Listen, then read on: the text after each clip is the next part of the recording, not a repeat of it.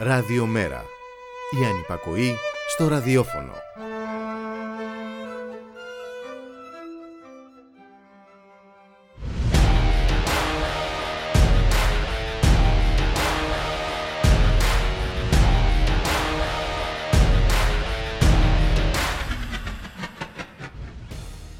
Κάγκελα ακόμη και στη συγκίνηση, ακόμη και στη χαρά τους. Ένας 18χρονος επιζών της δολοφονίας στην Πύλο συναντήθηκε με τον αδερφό του που ήρθε από την Ολλανδία για να τον αναζητήσει. Αλλά δεν μπόρεσαν να αγκαλιαστούν. Τους χώριζαν τα σίδερα. Γιατί είναι τα παιδιά ενός κατώτερου Θεού. Γιατί αυτή είναι η ιεράρχηση στην ανθρώπινη ζωή που έχει αποφασιστεί από την πολιτισμένη Δύση. Για τον ίδιο λόγο, όσοι επέζησαν κοιμήθηκαν κατάχαμα σε μια αποθήκη, φρουρούμενοι από τους πάνωπλους προστάτες του έθνους, αποκλεισμένοι, με ελάχιστες εξαιρέσεις, από την επικοινωνία με τον εξωκόσμο. 78 οι επιβεβαιωμένοι νεκροί, 568 αγνοούμενοι. Γράφουν με το αίμα τους μία από τις πιο μαύρες σελίδες στην παγκόσμια ιστορία της απανθρωπιάς. Ένα έγκλημα από τα μεγαλύτερα των τελευταίων χρόνων του ελληνικού κράτους, που έχει αναλάβει με θαυμαστή προθυμία το ρόλο του δεσμοφύλακα της Ευρώπης Φρούριο. Και σε αυτό το έγκλημα πρέπει να αποδοθεί δικαιοσύνη. Το επιβάλλουν η ανθρωπιά και η αξιοπρέπεια.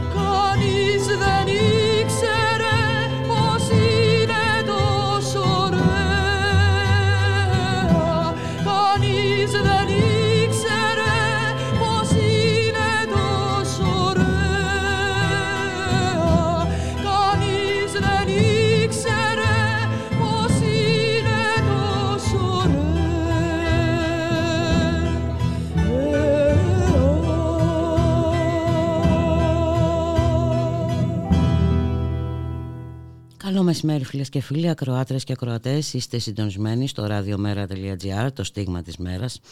Στον ήχο ο Γιώργος Νομικός, στην παραγωγή Γιάννα Θανασίου, Γιώργης Χρήστου, στο μικρόφωνο η Μπουλίκα Μιχαλοπούλου.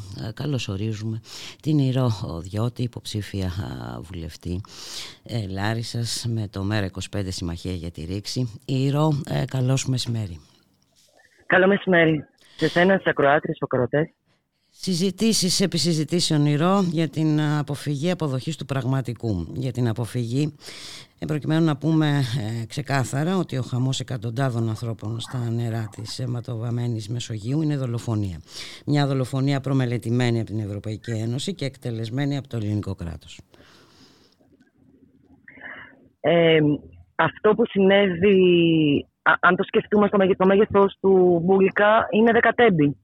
Αν το σκεφτούμε ως μέγεθος, και αν σκεφτούμε και τα μεγέθη και τους αριθμούς των ανθρώπων που έχουν χαθεί όλα τα προηγούμενα χρόνια στο βάθος της Μεσογείου και στο Αιγαίο και στη Μεσόγειο γενικότερα. Όπως το τοποθετείς, είναι κάπως έτσι, είναι ένα προαναγγελθέν έγκλημα και η ανθρώπινη ιστορία και η ανθρώπινη τραγωδία από πίσω έχει πολιτικές ευθύνες. Και είναι οι πολιτικές ευθύνες των επαναπροωθήσεων, είναι οι ευθύνες των απελάσεων, είναι οι ευθύνες των κλειστών συνόρων που δεν διασφαλίζουν ασφαλείς διόδους για τους ανθρώπους, τους κατατρεγμένους. Είναι οι πολιτικές των κλειστών ΚΑΜ, τα οποία δημιούργησαν κριτικές καταστάσεις στα νησιά. Είναι η ακροδεξιά ρητορία όλα τα προηγούμενα χρόνια, τα οποία θεώρησαν και αντιμετώπισαν τους πρόσφυγες ως απειλή και ως εισβολή. Και είναι μια κεντρική, όπως ανέφερε στην αρχή στην τοποθέτησή σου, ευρωπαϊκή πολιτική που θέλει να συγκρατεί τους ανθρώπους στις χώρες εισόδου, στην Ελλάδα, στην Ιταλία, στην Ισπανία, στη Μάλτα, που είναι οι χώρες εισόδου στην Ευρωπαϊκή Ένωση, να χτίσει ένα φρούριο, ένα σύνορο, ότι δεν το περνάει κανένας, και να παραβιάσει με τις πολιτικές και με τις οδηγίες και με τις διάφορες συμφωνίες από το 2016, ας πούμε, Ευρωπαϊκής Ένωσης και Τουρκίας, διεθνείς συνθήκες και διεθνείς συμβάσεις, οι οποίες είναι αποτέλεσμα μιας, να το πω έτσι, του ευρωπαϊκού πολιτισμού μετά τον Δεύτερο Παγκόσμιο Πόλεμο, μετά τον όλο του Δεύτερου Παγκόσμιου Πολέμου, που κανένας δεν είχε πειράξει 60 χρόνια και οδηγούν αυτές οι παραβιάσεις από την ίδια την Ευρωπαϊκή Ένωση σε θανάτους, σε ανθρώπινες τραγωδίες και σε τέτοιου είδους ναυάγια. Οπότε, όπως το είπες στην αρχή, είναι ένα προαναγγελθέν έγκλημα. Είναι κάτι που. Είναι κάτι που. Ναι, και είναι κάτι που όσο συνεχίζεται αυτή η κατάσταση θα το ξαναζήσουμε. Ναι, θα το ξαναζήσουμε. Ναι. Και ήταν τόσο μεγάλο το μέγεθος, αυτό επειδή είναι τόσο πολύ οι θάνατοι. Γι' αυτό ακριβώς πήρε και μια τέτοια διάσταση. Θάνατοι και χωρίς όνομα κιόλας. Ναι. Και δεν θα τους βρούνε και ποτέ.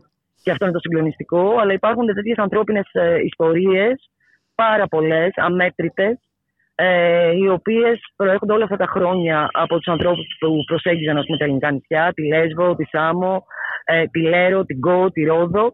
Και πάρα πολλοί άνθρωποι, χωρίς όνομα πια, και δεν τους έμαθε κανείς, πνίγηκαν στην προσπάθειά τους να αναζητήσουν μια καλύτερη ζωή.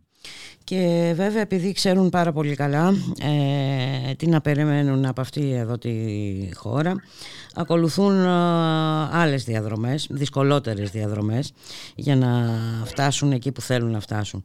Και για να το πάμε ακόμα λίγο πιο πίσω, ποτέ δεν έχει τεθεί το βασικό ερώτημα. Γιατί αυτοί οι άνθρωποι κυνηγημένοι, έτσι, παίζοντας κορώνα γράμματα τις ζωές τους, πολλοί από αυτούς δεν ξέρουν καν μπάνιο. Φεύγουν από τις χώρες τους. Ποιος ευθύνεται γι' αυτό? Ποιανού η πολιτική? Αυτή η συζήτηση δεν γίνεται ποτέ. Αυτή η συζήτηση δεν γίνεται ποτέ. Γι' αυτό φτάνεις μόνο στο αποτέλεσμα, προσπαθώντας να δημιουργήσεις έναν εξωτερικό εχθρό, που είναι οι πρόσφυγες, και κανένας δεν αναζητά τις πραγματικές αιτίες που πέραν από τους πολέμους, πέραν από τους διωγμούς εσωτερικούς που έχουν χρόνια απεικιοκρατίας. Εντάξει, τους πήραμε το. Υπάρχουν και διαστάσεις.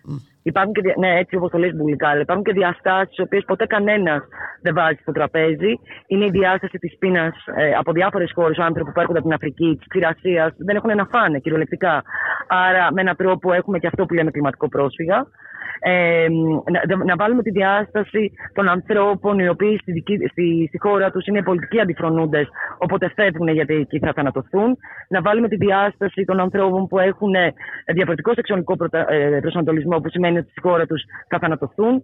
Άρα υπάρχουν όλες αυτές οι διαστάσεις και των αιτιών. Κανένας δεν θέλει να φύγει από την πατρίδα του αν περνάει καλά. Και η Ελλάδα, αν το πάρουμε και έτσι, συγκροτήθηκε από ανθρώπους το νέο ελληνικό κράτος, αυτό που τόσο στο πολύ ομοίουν, ας πούμε, όλη η εθνική και ακροδεξιά ρητορία, συγκροτήθηκε από πρόσφυγες. Συγκροτήθηκε από πρόσφυγες στην Μικρά Ασίας, συγκροτήθηκε από ανθρώπους οι οποίοι ήταν στην Τουρκία, συγκροτήθηκε τον Ιταλικό. Και εκεί, όπως επίσης και μετά το Δεύτερο Παγκόσμιο Πόλεμο, έδιωξε πολλούς ανθρώπους από εδώ. Έφυγαν στη Γερμανία, έφυγαν στην Αμερική, έφυγαν στην Αυστραλία. Γιατί τώρα δεν φεύγουν οι Ρο. Και φεύγουν ακόμα. Και φεύγουν. Άρα λέω ότι έχει μια σημασία στην κουβέντα. Βέβαια, που δεν γίνεται ποτέ. Είναι πάρα πολύ. Που δεν γίνεται ποτέ η μνήμη και από τους ανθρώπους που κατοικούν εδώ, έτσι, και είναι χρόνια εδώ, να είναι ζωντανή. Και η ιστορία πάντα πρέπει να μπαίνει μπροστά για να δούμε τι ακριβώς συγκρότησε, ας πούμε, αυτό το περίφημο ελληνικό κράτος. Πώς ακριβώς συγκροτήθηκε, πόσοι άνθρωποι ήταν πρόσφυγες και ήρθαν εδώ. Πώς αντιμετώπισε επίσης τότε το ελληνικό κράτος τους πρόσφυγες ως παρείες. Όπως αντιμετωπίζουμε και τους ανθρώπους που έρχονται από άλλες χώρες. Και έχει επίσης μια σημασία και η διάσταση, να βάλουμε και τη διάσταση ότι μιας υποκρισίας, γιατί πολλοί που έρχονται εδώ, αν είναι μύριδες του Κατάρ, τους αντιμετωπίζουμε με ενθουσιασμό. Και αν είναι στοχοδιάβολοι του Κατάρ, έρχονται και τους αποκλείουμε και τους εγκλωβίζουμε και τους στέλνουμε σε κλειστά κέντρα. Άρα αυτά τα ζητήματα έχει πολύ μεγάλη σημασία να αναδεικνύονται στο δημόσιο λόγο. Είναι επίσης εντυπωσιακό στο πώς τα κεντρικά μέσα και η κεντρική αφήγηση τα ρίχνουν όλα στην ιστορία των διακινητών. Ναι, ναι. Όπως αντίστοιχα στο πρόσφατο έγκλημα των τεμπών τα ρίχναν μόνο στο σταθμάρχη, χωρίς να βλέπουν από πίσω τι είναι αυτό που οδήγησε στην τραγωδία του ναυαγίου του Πύλου. Και βέβαια θέλουν να περάσουν στη συνείδηση του κόσμου ότι αυτό είναι μια φυσιολογική κατάσταση, Ήρο, έτσι, ότι αυτοί οι άνθρωποι είναι διαφορετικοί, μας απειλούν κτλ. Δηλαδή, εντάξει, μόνο τώρα ο μεγάλος αριθμός τους εμποδίζει να ξεφύγουν από τα όρια, αλλά αυτή είναι η εικόνα που θέλουν να περάσουν, έτσι. Αυτή είναι η εικόνα και συνειδητά καλλιεργήθηκε όλα τα προηγούμενα χρόνια που είχαμε. Και έχουν πολύ την ευθύνη γι' αυτό, Ήρο, και όχι μόνο η σημερινή κυβέρνηση. Όχι βέβαια, και έχει πολύ μεγάλη σημασία, γιατί τη Συμφωνία Ευρωπαϊκής Ένωσης Τουρκίας δεν την έκανε η σημερινή κυβέρνηση. Ωραία. Τη Μόρια, που είναι εντυπωσιακό ότι υπήρχαν άνθρωποι, γιατί 8 χρόνια ήμουνα με τους πρόσφυγες, δούλευα με τους πρόσφυγες. Είναι εντυπωσιακό ότι ερχόντουσαν οι άνθρωποι από τη Μόρια και λέγανε ότι προτιμώ να γυρίσω πίσω στο Ιράκ ή προτιμώ να γυρίσω πίσω στη Συρία παρά να γυρίσω στο στρατόπεδο της Μόριας. Μιλάμε για συνθήκες διαβίωσης, τις οποίες ούτε ένα ζώο δεν μπορεί να ζήσει. Άρα λέω ότι είναι πολλά χρόνια μια συγκεκριμένης πολιτικής η οποία ακολουθήθηκε απέναντι στους πρόσφυγες, μια ρητορία η οποία τους εγκλώβησε στα νησιά και τους έκανε να είναι αυτό που είπα στην αρχή, παρείες και περιθώριο, μιας πολιτικής που δεν τους ενέταξε ούτε τους ενσωμάτωσε μέσα στη χώρα. Μόνο άμα τους θέλουμε να δουλέψουν εδώ, στις βρωμοδουλειές μας τους χρειαζόμαστε. Μπράβο, φθηνά εργατικά χέρια, ας πούμε, και μαύρη εργασία. Αλλά και στο κεντρικό πολιτικό επίπεδο και στο ευρωπαϊκό επίπεδο να ανατραπούν πολιτικές οι οποίες, όντως, όπως οι πολιτικές του Δουβλίνου κτλ., που κρατούν τους ανθρώπους εδώ και δεν μπορεί ο καθένας ή καθεμιά από τους μετανάστες και τους πρόσφυγες να ζητήσουν άσυλο σε όποια χώρα θέλουν. Άρα λέω ότι είναι πολλά χρόνια αυτό που συμβαίνει. Είναι πολλά χρόνια που από την κεντρική πολιτική σκηνή και κεντρικά οι κυβερνήσεις οδήγησαν σε μια δεξιά στροφή και την ίδια την κοινωνία. Ωραία, όταν φτιάχνεις στρατόπεδα και δημιουργείς εκρηκτικές καταστάσεις στα νησιά, αυτά τα αποτελέσματα θα έχεις. Ένας κόσμος να πάει ακριβώς πολύ πιο δεξιά. Όταν εσύ δεν τους εντάσεις μέσα και δεν φτιάχνεις νομοθετήματα να τους εντάξεις μέσα στην κοινωνία και τους κεντροποιείς, αυτά τα αποτελέσματα θα έχουμε. Όταν φτιάχνεις στρατόπεδα μέσα, έξω από τους αστικούς ιστούς και δεν τους δίνεις την αξιοπρεπή διαβίωση, αυτά τα αποτελέσματα θα έχουμε. Άρα λέω ότι το αποτέλεσμα του ναυαγίου ήταν αποτέλεσμα πολλών χρόνων μιας ανάλυσης πολιτικής και ακροδεξιάς πολιτικής απέναντι στους πρόσφυγες.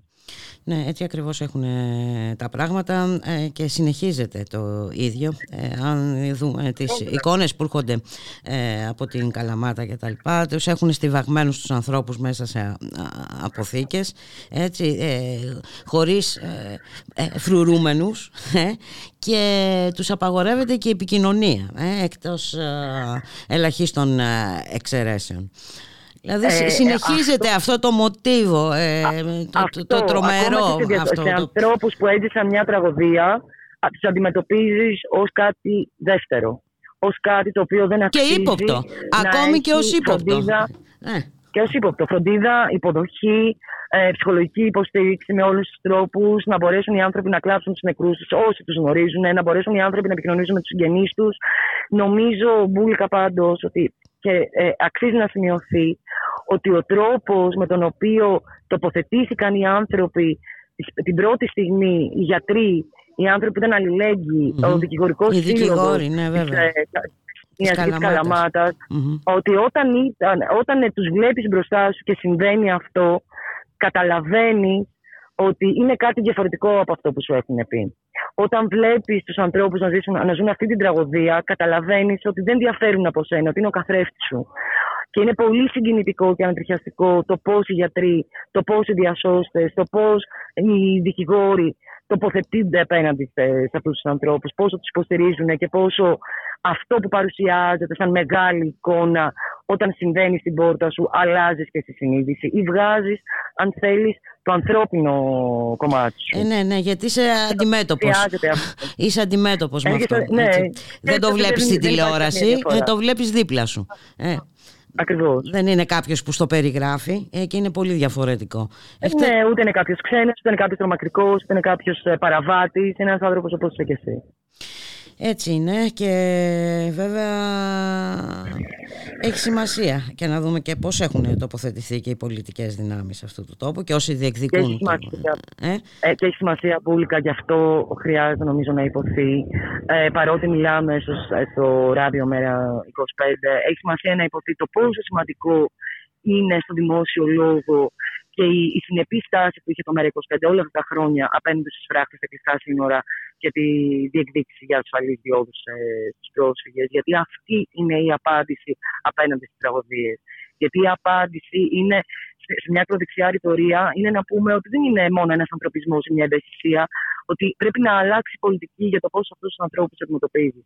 Πώς τους βάζεις στη χώρα σου, πώς τους υποδέχεσαι, πόσο γρήγορα πρέπει να γίνουν διαδικασίες για να μπορούν να έχουν νομοθετικά έγγραφα, πόσο γρήγορα πρέπει να έχουν την υποστήριξη την ψυχολογική, πώς οι δομές, οι δημόσιες θα πρέπει αυτούς τους ανθρώπους να τους υποστηρίξουν και να τους φροντίσουν, και πόσο εσύ πρέπει ως ελληνικό κράτος να τους σηκώσεις όρθιους για να μπορέσουν αυτοί οι άνθρωποι να πάρουν τη ζωή τους στα χέρια τους μετά από αυτές τις τραγωδίες που έχουν ζήσει. Άρα έχει πολύ μεγάλη σημασία από τη ΜΕΡΑ25 Συμμαχία για τη Ρήξη να βρίσκεται στη Βουλή και για αυτόν τον λόγο. Κανένας απέναντι στο φράχτη δεν τοποθετήθηκε κατά. Μόνο το ΜΕΡΑ25 τοποθετήθηκε κατά. Και ο φράχτης και ο κάθε φράχτης οδηγεί σε τέτοια τραγωδία. Και είναι, ξέρεις, τρομακτική και η υποκρισία με αφορμή αυτή την τραγωδία, την απίστευτη. Πολύ μεγάλη. Πολύ μεγάλη, και γενικά τρίμερο πένθος και η πρόεδρος της Δημοκρατίας, η ίδια που έχει φωτογραφηθεί εκεί μπροστά στο φράχτη, πήγε να εκφράσει άραγε. Ναι. Και δεν όχι μόνο οι πρόεδροι της Δημοκρατίας και διάφοροι πολιτικοί αρχηγοί οι οποίοι πήγαν και φωτογραφήθηκαν μπροστά, ή τα πολιτικά τους προγράμματα λένε ότι ναι, ο φράχτης θα παραμείνει. Θα παραμείνει, χρειάζεται. Και θα παραμείνει και χρειάζεται. Έτσι. Και δεν μπήκανε, η πολιτική Μπούλικα έχει κόστος. Όταν θες να περασπιστείς τους ανθρώπους, και όταν θες για τους εργαζόμενους και τους φτωχούς, τους κατατρεγμένους, τους ευάλωτους πληθυσμούς, έχει κόστος αυτό και θα πρέπει να σπάσεις αυγά. Οπότε όλο το υπόλοιπο είναι μια υποκρισία και είναι κροκοδίλια δάκρυα μπροστά σε μια τραγωδία. Άρα όλα τα υπόλοιπα που συζητούνται στο δημόσιο λόγο, πήγαν οι πολιτικοί αρχηγοί τα τριήμερα πέμπτη εθνικά, όταν αυτοί οδήγησαν σε αυτό το έγκλημα, νομίζω ότι τα εξεύουν.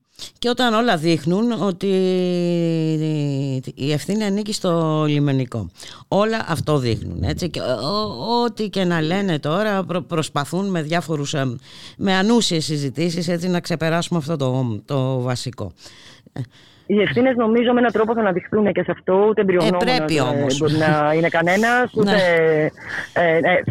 αυτό όμως οφείλουμε να κάνουμε, να ασφαλίσουμε ότι οι ευθύνες θα αναδειχθούν αφενός και αφετέρου να έχουμε στο μυαλό μας ότι η στάση του λιμενικού τα προηγούμενα χρόνια, ότι υπήρχαν πάρα πολλές καταγγελίες και δεν έβγαιναν από τα κεντρικά μέσα, το πώς... Μα υπάρχει και καταδίκη για την ιστορία στο Φαρμακονήσι, μην τα ξεχνάμε κι αυτά. Ναι. Οπότε δεν είναι κάτι το οποίο είναι πρωτόγνωρο. Περιμένουμε να δούμε ποιες ευθύνες θα αναδειχθούν με την. Για να δούμε. Γιατί πάλι στο σταθμάρχη εντός εισαγωγικών θα αποδοθούν. Δεν είμαστε πάρα πολύ αισιόδοξοι γι' αυτό, αλλά οφείλουμε νομίζω από τη δική μας πλευρά να είμαστε καθαροί και να είμαστε αυτό που ήμασταν όλα αυτά τα προηγούμενα χρόνια, δίπλα στους ανθρώπους οι οποίοι είναι κατατρεγμένοι. Να σε ευχαριστήσω πάρα πολύ, Ιρώ Διώτη. Καλή συνέχεια. Γεια χαρά. Καλή συνέχεια και σε σένα. Γεια.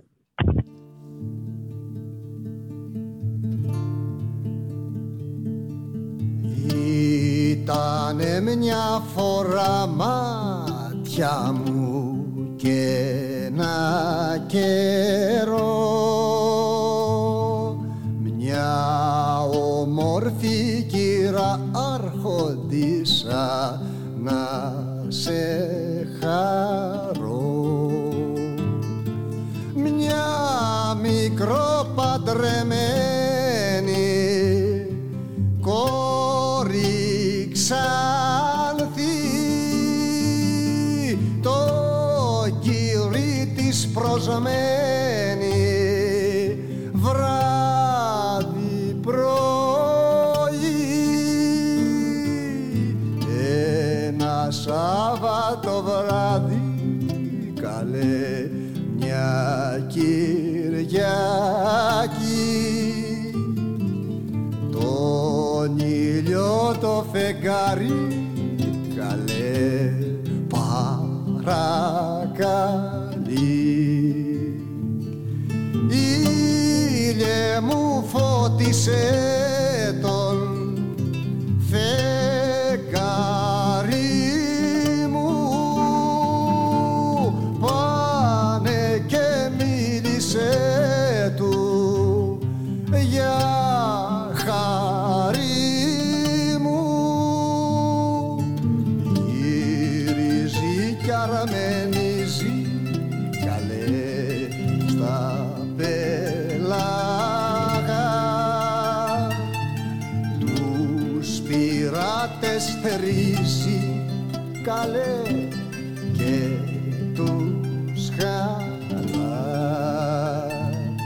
Στον ήλιο στο φεγγάρι και στη βροχή και με να ναι μ' αφήνεις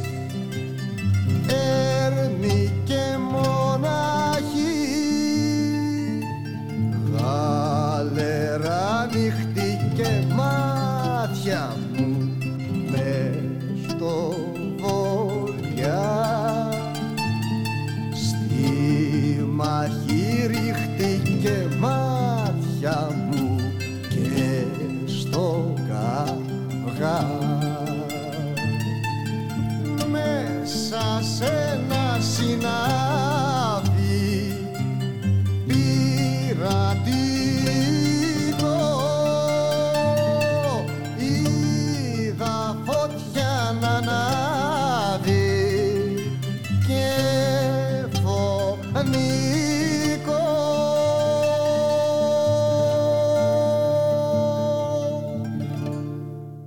Ραδιομέρα.gr, 1:32 πρώτα λεπτά. Στον ήχο Γιώργος Νομικός, στην παραγωγή Γιάννα Θανασίου, Γιώργης Χρήστου, στο μικρόφωνο η Πουλίκα Μιχαλοπούλου. Να καλωσορίσουμε τον κύριο Λευτέρη Παπαγιανάκη, είναι διευθυντής του Ελληνικού Συμβουλίου για τους Πρόσφυγες. Καλό σας μεσημέρι, κύριε Παπαγιανάκη. Καλό μεσημέρι. Σας ευχαριστώ για την πρόσκληση. Εγώ ευχαριστώ που ανταποκριθήκατε, όπως ανταποκρίνεστε κάθε φορά. Και βέβαια θα ήθελα να ξεκινήσουμε από τις τελευταίες αποφάσεις των Υπουργών Μετανάστευσης της Ευρωπαϊκής Ένωσης. Αποφάσεις που δεν λύνουν σε καμία περίπτωση το πρόβλημα, που θα έλεγα ότι καθιστούν ακόμη δυσκολότερη τη ζωή αυτών των ανθρώπων που θέλουν να ξεφύγουν από δραματικές καταστάσεις, αναζητώντας ζωή επί της ουσίας πολλές φορές, και μάλιστα που αποτιμούν και 20.000 το κεφάλι τους, κύριε Παπαγιαννάκη. Θα θέλω να ξεκινήσω γι' αυτό, γιατί αυτό το έγκλημα, θα το χαρακτηρίσω στην Πύλο, είναι ένα προδιαγεγραμμένο έγκλημα. Οφείλεται σε συγκεκριμένες πολιτικές και φυσικά με τη συνέχιση αυτών των πολιτικών θα ξαναδούμε και άλλα τέτοια εγκλήματα. Εντάξει, ότι θα ξαναδούμε σίγουρα. Ναυάγια και ανθρώπους να χάνονται γιατί προσπαθούν να βρουν μια καλύτερη λύση είναι απολύτως βέβαιο, διότι δεν υπάρχει άλλη δυνατότητα για εκείνους. Δεν υπάρχει νόμιμη δυνατότητα, άρα θα διαλέγουν πάντα κάποιον άλλο τρόπο. Τώρα, οι τελευταίες αποφάσεις απλά επιβεβαιώνουν το αδιέξοδο. Δηλαδή, ακόμα και η κοινωνικότητα και η χειδαιότητα του 20.000 ευρώ το κεφάλι πάει πέρα από αυτό, διότι τα λεφτά αυτά θα χρησιμοποιούνται για να πληρώνονται, μεταξύ άλλων, γιατί θα έχουν και άλλες θέσεις, αλλά να πληρώνονται και οι χώρες οι οποίες θα κάνουν αυτό που λέμε το μαντρόστιλο. Δηλαδή η Τουρκία, η Τινησία, η Λιβύη. Και επειδή ακούγεται και πολύ έντονα το επιχείρημα του να διαλύσουμε τα δίκτυα των διακινητών, το οποίο, μοιάζει μέσα στη γενικότερη συζήτηση, για κάποιους μοιάζει λογικό. Θέλω να πω, που στο ευρύ πλαίσιο, ακούγεται λογικό. Όταν όμως κάποιος ξέρει ότι η Ιταλία, επειδή έχει κάνει μια διμερή συμφωνία με τη Λιβύη, επί της ουσίας πληρώνει τους διακινητές για να κάνουν το μαντρόσκυλο, και οι ίδιοι χρησιμοποιούν και τα λεφτά για να κάνουν το τράφικινγκ. Εντάξει, η υποκρισία χτυπάει τα βάνη. Όχι δηλαδή, κόκκινο, εντάξει. Τα βάνη, Θέλω να πω, είναι μια αυτοεκκληρούμενη προφητεία. Λογική αυτοεκκληρούμενη προφητεία. Λες κάτι, γίνεται και λες να στο είχα πει ότι θα γίνει. Και όλοι αγνοούν το γιατί έγινε. Και με ποιο τρόπο βοηθήσαμε εμείς να γίνει επί της ουσίας. Και το τραγικό είναι ότι δεν γίνεται καμία συζήτηση για αυτά. Δηλαδή στο δημόσιο διάλογο δεν υπάρχουν καν οι αιτίες. Το βασικό ερώτημα, γιατί τόσοι άνθρωποι, ας πούμε, διακινδυνεύουν τη ζωή τους? Γιατί τη διακινδυνεύουν, την παίζουν κορώνα γράμματα. Έτσι δεν είναι? Γιατί. Γιατί υπάρχουν αυτοί οι διακινητές, δηλαδή. Ακριβώς. Είναι η ευρύτερη συζήτηση για τη μετανάστευση. Ακόμα και αν διαφωνήσουμε επί της αρχής, επί της πολιτικής, επί της ιδεολογίας, μια χαρά, δεν υπάρχει κανένα ζήτημα. Να καταλάβουμε όμως τι σημαίνει αυτό το πράγμα, τι είναι και πόσα πλαίσια υπάρχουν διαφορετικά και πόσο πολύ επίπεδο είναι. Δεν την κάνουμε κανένα συζήτηση. Δείτε, ας πούμε, τις εκλογές, το κύριο θέμα ήταν ο φράχτης. Το οποίο είναι το πιο άσχετο θέμα με την πραγματική αυτή συζήτηση. Δεν έχει κανένα νόημα η συζήτηση για το φράχτη και τη ουσία.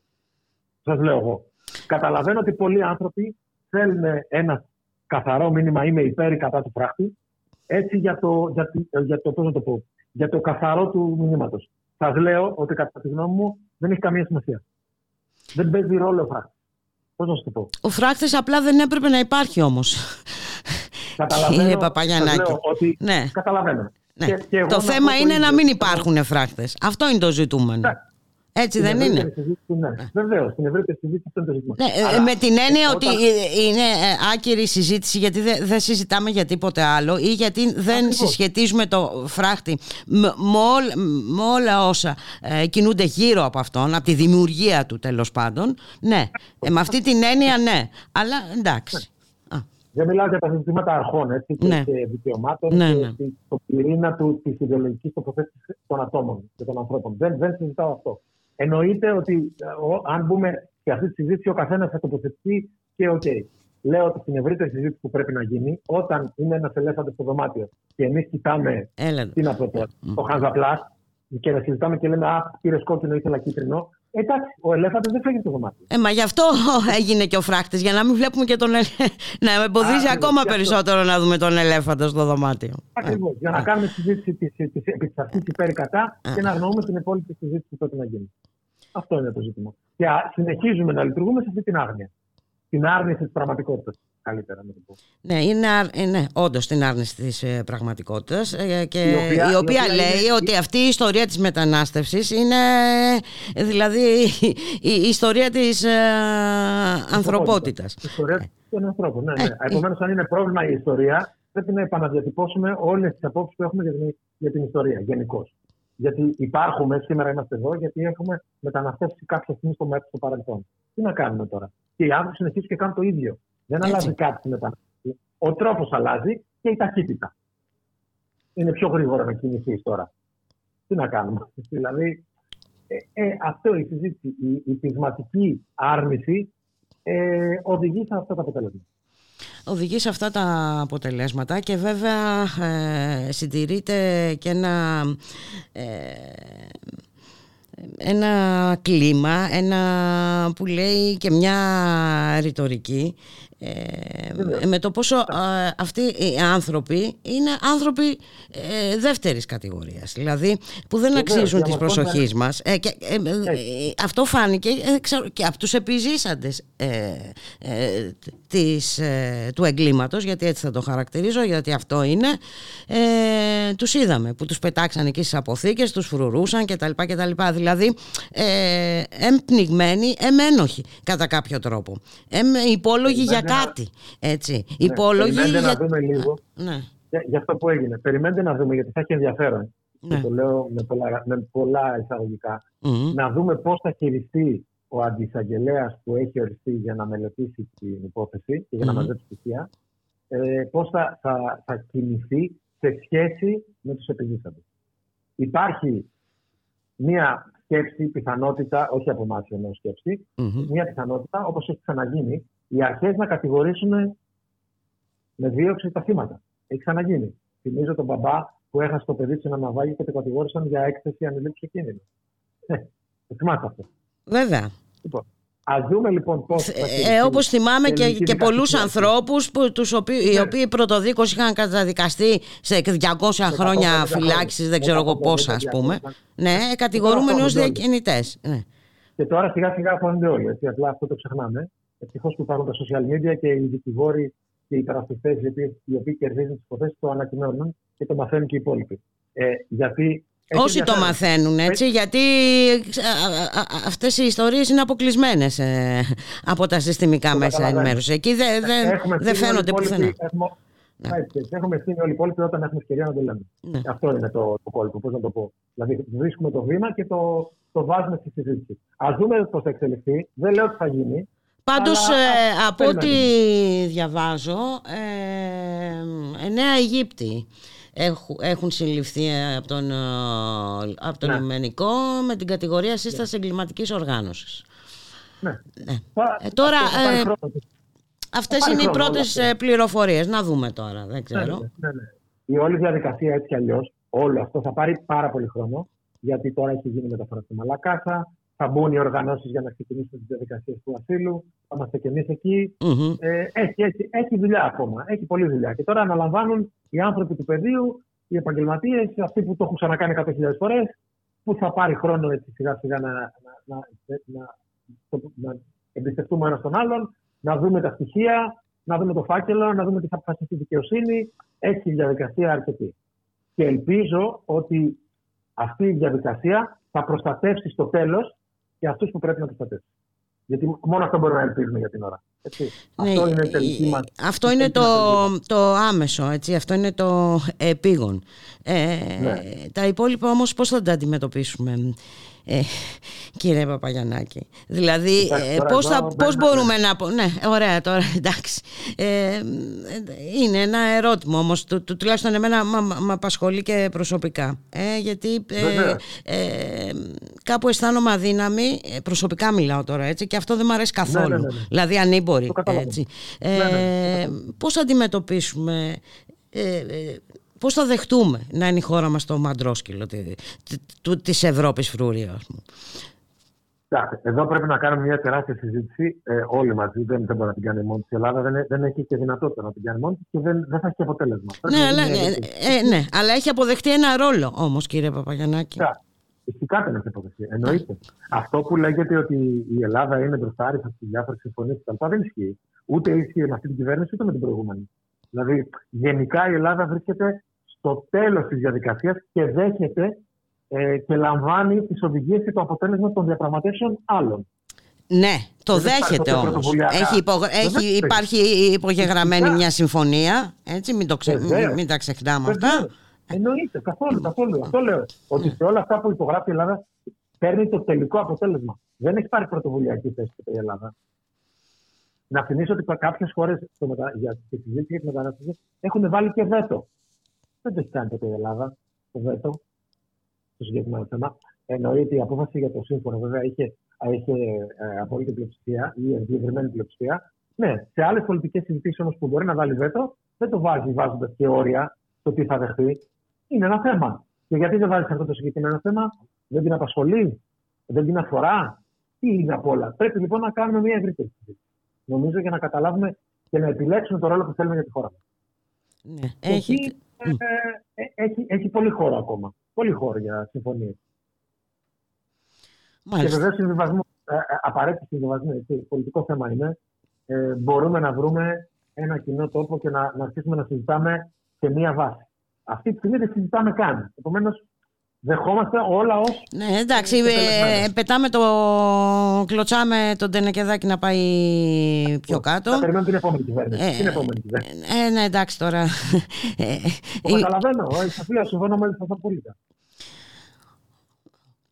Και με όλα αυτά όμως, με όλα αυτά βλέπουμε που πάει η κατάσταση, έτσι. Βλέπουμε, και μιλάω για όλη την Ευρώπη, βλέπουμε την ακροδεξιά να καλπάζει, κύριε Παπαγιαννάκη. Και θα πατήσει πάνω σε οτιδήποτε μπορεί και όσο η αντιδράση από την άλλη πλευρά, τέλος πάντων, ας πούμε τις δύο πλευρές ή τις άλλες πλευρές, είναι σπασμωδικές και χωρίς ένα συγκεκριμένο αφήγημα και εκεί... Πιστέψτε με, θα είναι δύσκολη συζήτηση να βρούμε ένα αφήγημα το οποίο θα απαντάει σε αυτό το εύκολο τη ακροδεξιά. Δεν είναι απλό. Δεν είναι απλό, αλλά ξέρετε, πρέπει να προηγηθεί και η προσπάθεια όμως. Άμα δεν προσπαθείς καθόλου. Ακριβώς, όχι. Απολύτως συμφωνώ. Σας λέω και θα διαφωνήσουμε και θα βάλουμε τα πράγματα κάτω και θα πούμε ότι αυτό για μένα είναι κόκκινη γραμμή. Πρέπει να βρούμε κάτι άλλο. Βεβαίως να τα κάνουμε. Αλλά να τα κάνουμε. Γιατί τώρα, ξαναβάζω το θέμα που έβαλα και πριν, τώρα περιοριζόμαστε στο φράχτη. Και είναι λάθος. Επιμένω σε αυτό. Τουλάχιστον στο πλαίσιο το πολιτικό που πρέπει να συζητήσουμε. Ναι, είπαμε. Όταν είναι από μόνο του ένα ξεκομμένο. Εντάξει. Και καταλαβαίνω και γιατί είναι τόσο σημαντικό, γιατί παίρνει αυτό το ρόλο. Απλά δεν πρέπει να μας ξεγελάει το γεγονός ότι τώρα κοιτάμε μόνο αυτό και χάνουμε όλο το υπόλοιπο. Ναι, εκεί είναι το πρόβλημα. Ένα μέρος του ζητήματος, μάλλον να το πω έτσι. Να μην το πω πρόβλημα. Ένα μέρος του ζητήματος είναι αυτό. Εντάξει, ένα μέρος του ζητήματος όμως. Έτσι, ναι, που έτσι συνδέεται με πολλά άλλα. Με όλα αυτά που λέγαμε προηγουμένως, εν πάση περιπτώσει. Γιατί φεύγουν αυτοί οι άνθρωποι, γιατί έρχονται εδώ, γιατί διακινδυνεύουν τη ζωή τους, γιατί τώρα αναζητούν δυσκολότερες οδούς διαφυγής, γιατί ξέρουν πολύ καλά τι τους περιμένει σε αυτή τη χώρα. Αναφέρομαι στις επαναπροωθήσεις, αλλά και στα στρατόπεδα που οι συνθήκες είναι αντιανθρώπινες. Αφήστε που δεν μαθαίνουμε και τίποτα. Δεν αφήνουν να περάσει κανείς για να δει τι ακριβώς γίνεται σε αυτές τις λεγόμενες δομές. Τι γίνεται με τους ανήλικους, τι γίνεται με τα... Εδώ διαβάζουμε κατά καιρούς, όσοι τα ψάχνουμε τέλος πάντων, ότι ζουνε με ένα γεύμα την ημέρα, τέτοια πράγματα. Ότι... Ναι. Και υπάρχουν και άνθρωποι που δεν παίρνουν τροφή διότι νομικά δεν δικαιούνται. Και είναι ένα κομμάτι. Τώρα γίνεται ακόμα καλύτερο, μάλιστα. Ναι.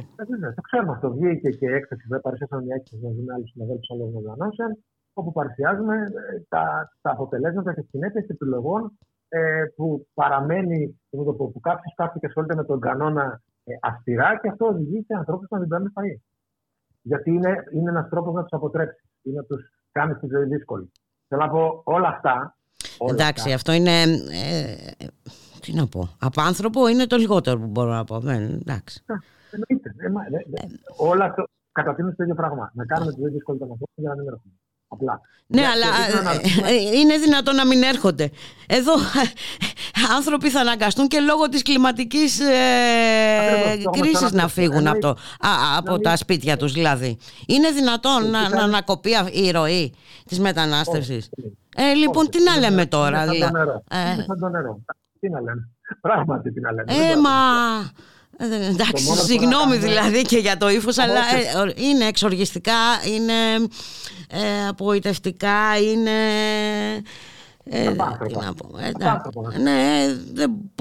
Πώς να τα αντιμετωπίσεις όλα αυτά, έτσι... Κοιτάξτε, θα μπορούσα να επαναλάβω αυτό που λέμε συνέχεια, ότι πρέπει να κάνουμε κάτι και όλοι πρέπει να προσπαθήσουμε, και αν δεν προσπαθήσουμε δεν έχουμε τίποτα. Όλα αυτά τα έχουμε πει 100.000 φορές. Η πραγματικότητα όμως είναι αμήλικτη. Και θα την ξαναβιώσουμε δυστυχώς και θα ξαναβρεθούμε στο ίδιο μικρόφωνο να λέμε τα ίδια πράγματα. Τότε κάτι, δεν ξέρω, να απαιτήσουμε. Τουλάχιστον να αποδοθεί δικαιοσύνη σε ό,τι αφορά. Ναι, το καταλαβαίνω. Δεν έχω να σας πω απαντήσω κάτι. Δεν υπάρχει νομίζω διαφωνία από αυτού. Πρέπει κάπως να το βρούμε. Πρέπει κάπως να το βρούμε, ναι, και να μην δηλαδή, εντάξει, και να μην γίνεται αυτή η συζήτηση κάθε φορά που έχουμε ένα τέτοιο συμβάν. Ναι. Εγώ είναι κάτι που λέω, όπως καταλαβαίνετε, με έχουν καλέσει σε αρκετά μέσα αυτή τη στιγμή. Τους λέω, ξέρετε, είναι λίγο στενάχωρο να με καλείτε μόνο γι' αυτό. Είναι αφορμή αυτό. Είναι λίγο επαναλαμβανωμένο και λίγο κουράζει. Όχι, να σας πω, μοιάζει προσχηματικό. Δηλαδή συμβαίνει κάτι, το συζητάμε ξέρω εγώ για 1-2 μέρες και μετά τέρμα.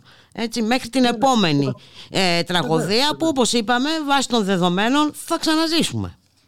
Έτσι. Και οι κύκλοι αυτοί μικραίνουν. Αυτό είναι το ζήτημα. Επίσης, προσθετικά σε όλα τα υπόλοιπα, είναι ότι οι κύκλοι αυτοί των γεγονότων είναι όλο και πιο σύντομοι.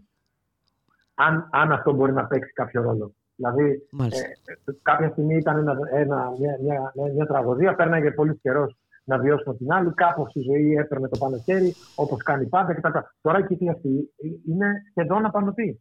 Τρώμε φάπες από παντού. Δηλαδή, είναι και ψυχοφθόρο να το πω έτσι. Και πρέπει κάπως να βρούμε τρόπο να το διαχειριζόμαστε. Δεν είναι κάτι απλό. Όχι, προφανώς. Δυστυχώς θα αναγκαστούμε να το ξαναπούμε. Ναι, θα αναγκαστούμε να τα ξαναπούμε. Ας ελπίσουμε ότι στην επόμενη συνομιλία μας θα έχουμε και κάτι πιο συγκεκριμένο να συζητήσουμε ως λύση, εν πάση περιπτώσει, ή ως προσπάθεια λύσης, ή ως κινητοποίηση, ή ως πολιτική πρόταση, ή ως οτιδήποτε. Το καταλαβαίνω και εδώ είμαστε να βρούμε κοινές δράσεις. Δηλαδή και να προτείνουμε πράγματα τα οποία είναι εφικτά και θα μπορέσουν να δημιουργήσουν μια βάση για τη συζήτηση. Γιατί αλλιώς θα το ξανακοβεντιάσουμε. Να σας ευχαριστήσω πάρα πολύ για τη συζήτηση, κύριε Παπαγιαννάκη. Να είστε καλά. Γεια σας.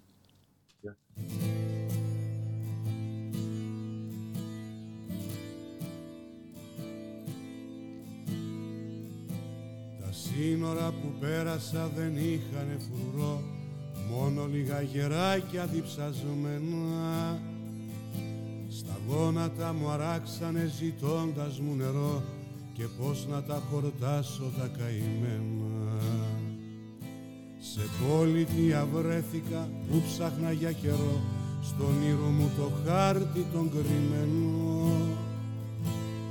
Πάω να την ψηλαφίσω, τρέχω να τη χαρώ, κι αυτή με προσπερνάει με βλέμμα ξένο.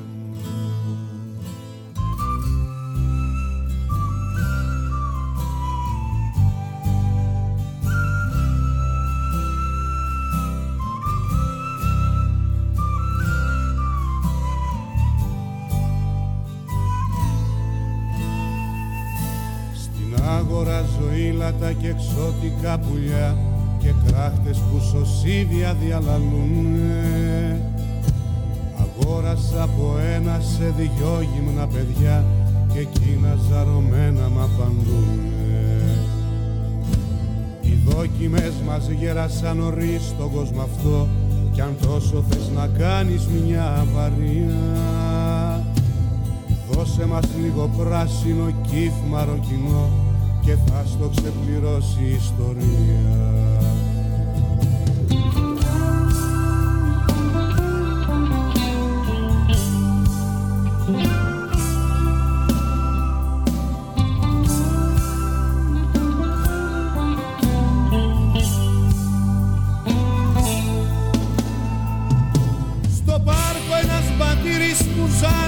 τα αυτιά πως ήσουν τράπουλα σημαδεμένοι. Στους τέσσερις ανέμους σκορπίσαν τα χαρτιά που να σε ψάξω χώρα μου χαμένη. Στον ώμο το δισάκι μου σε σας ξαναγυρνώ, φωτιά, νερό, αέρα μου και χώμα. Δεν βγαίνουνε τα όνειρα σε πληστηριασμό, δεν παίχτηκε η παρτίδα μας ακόμα.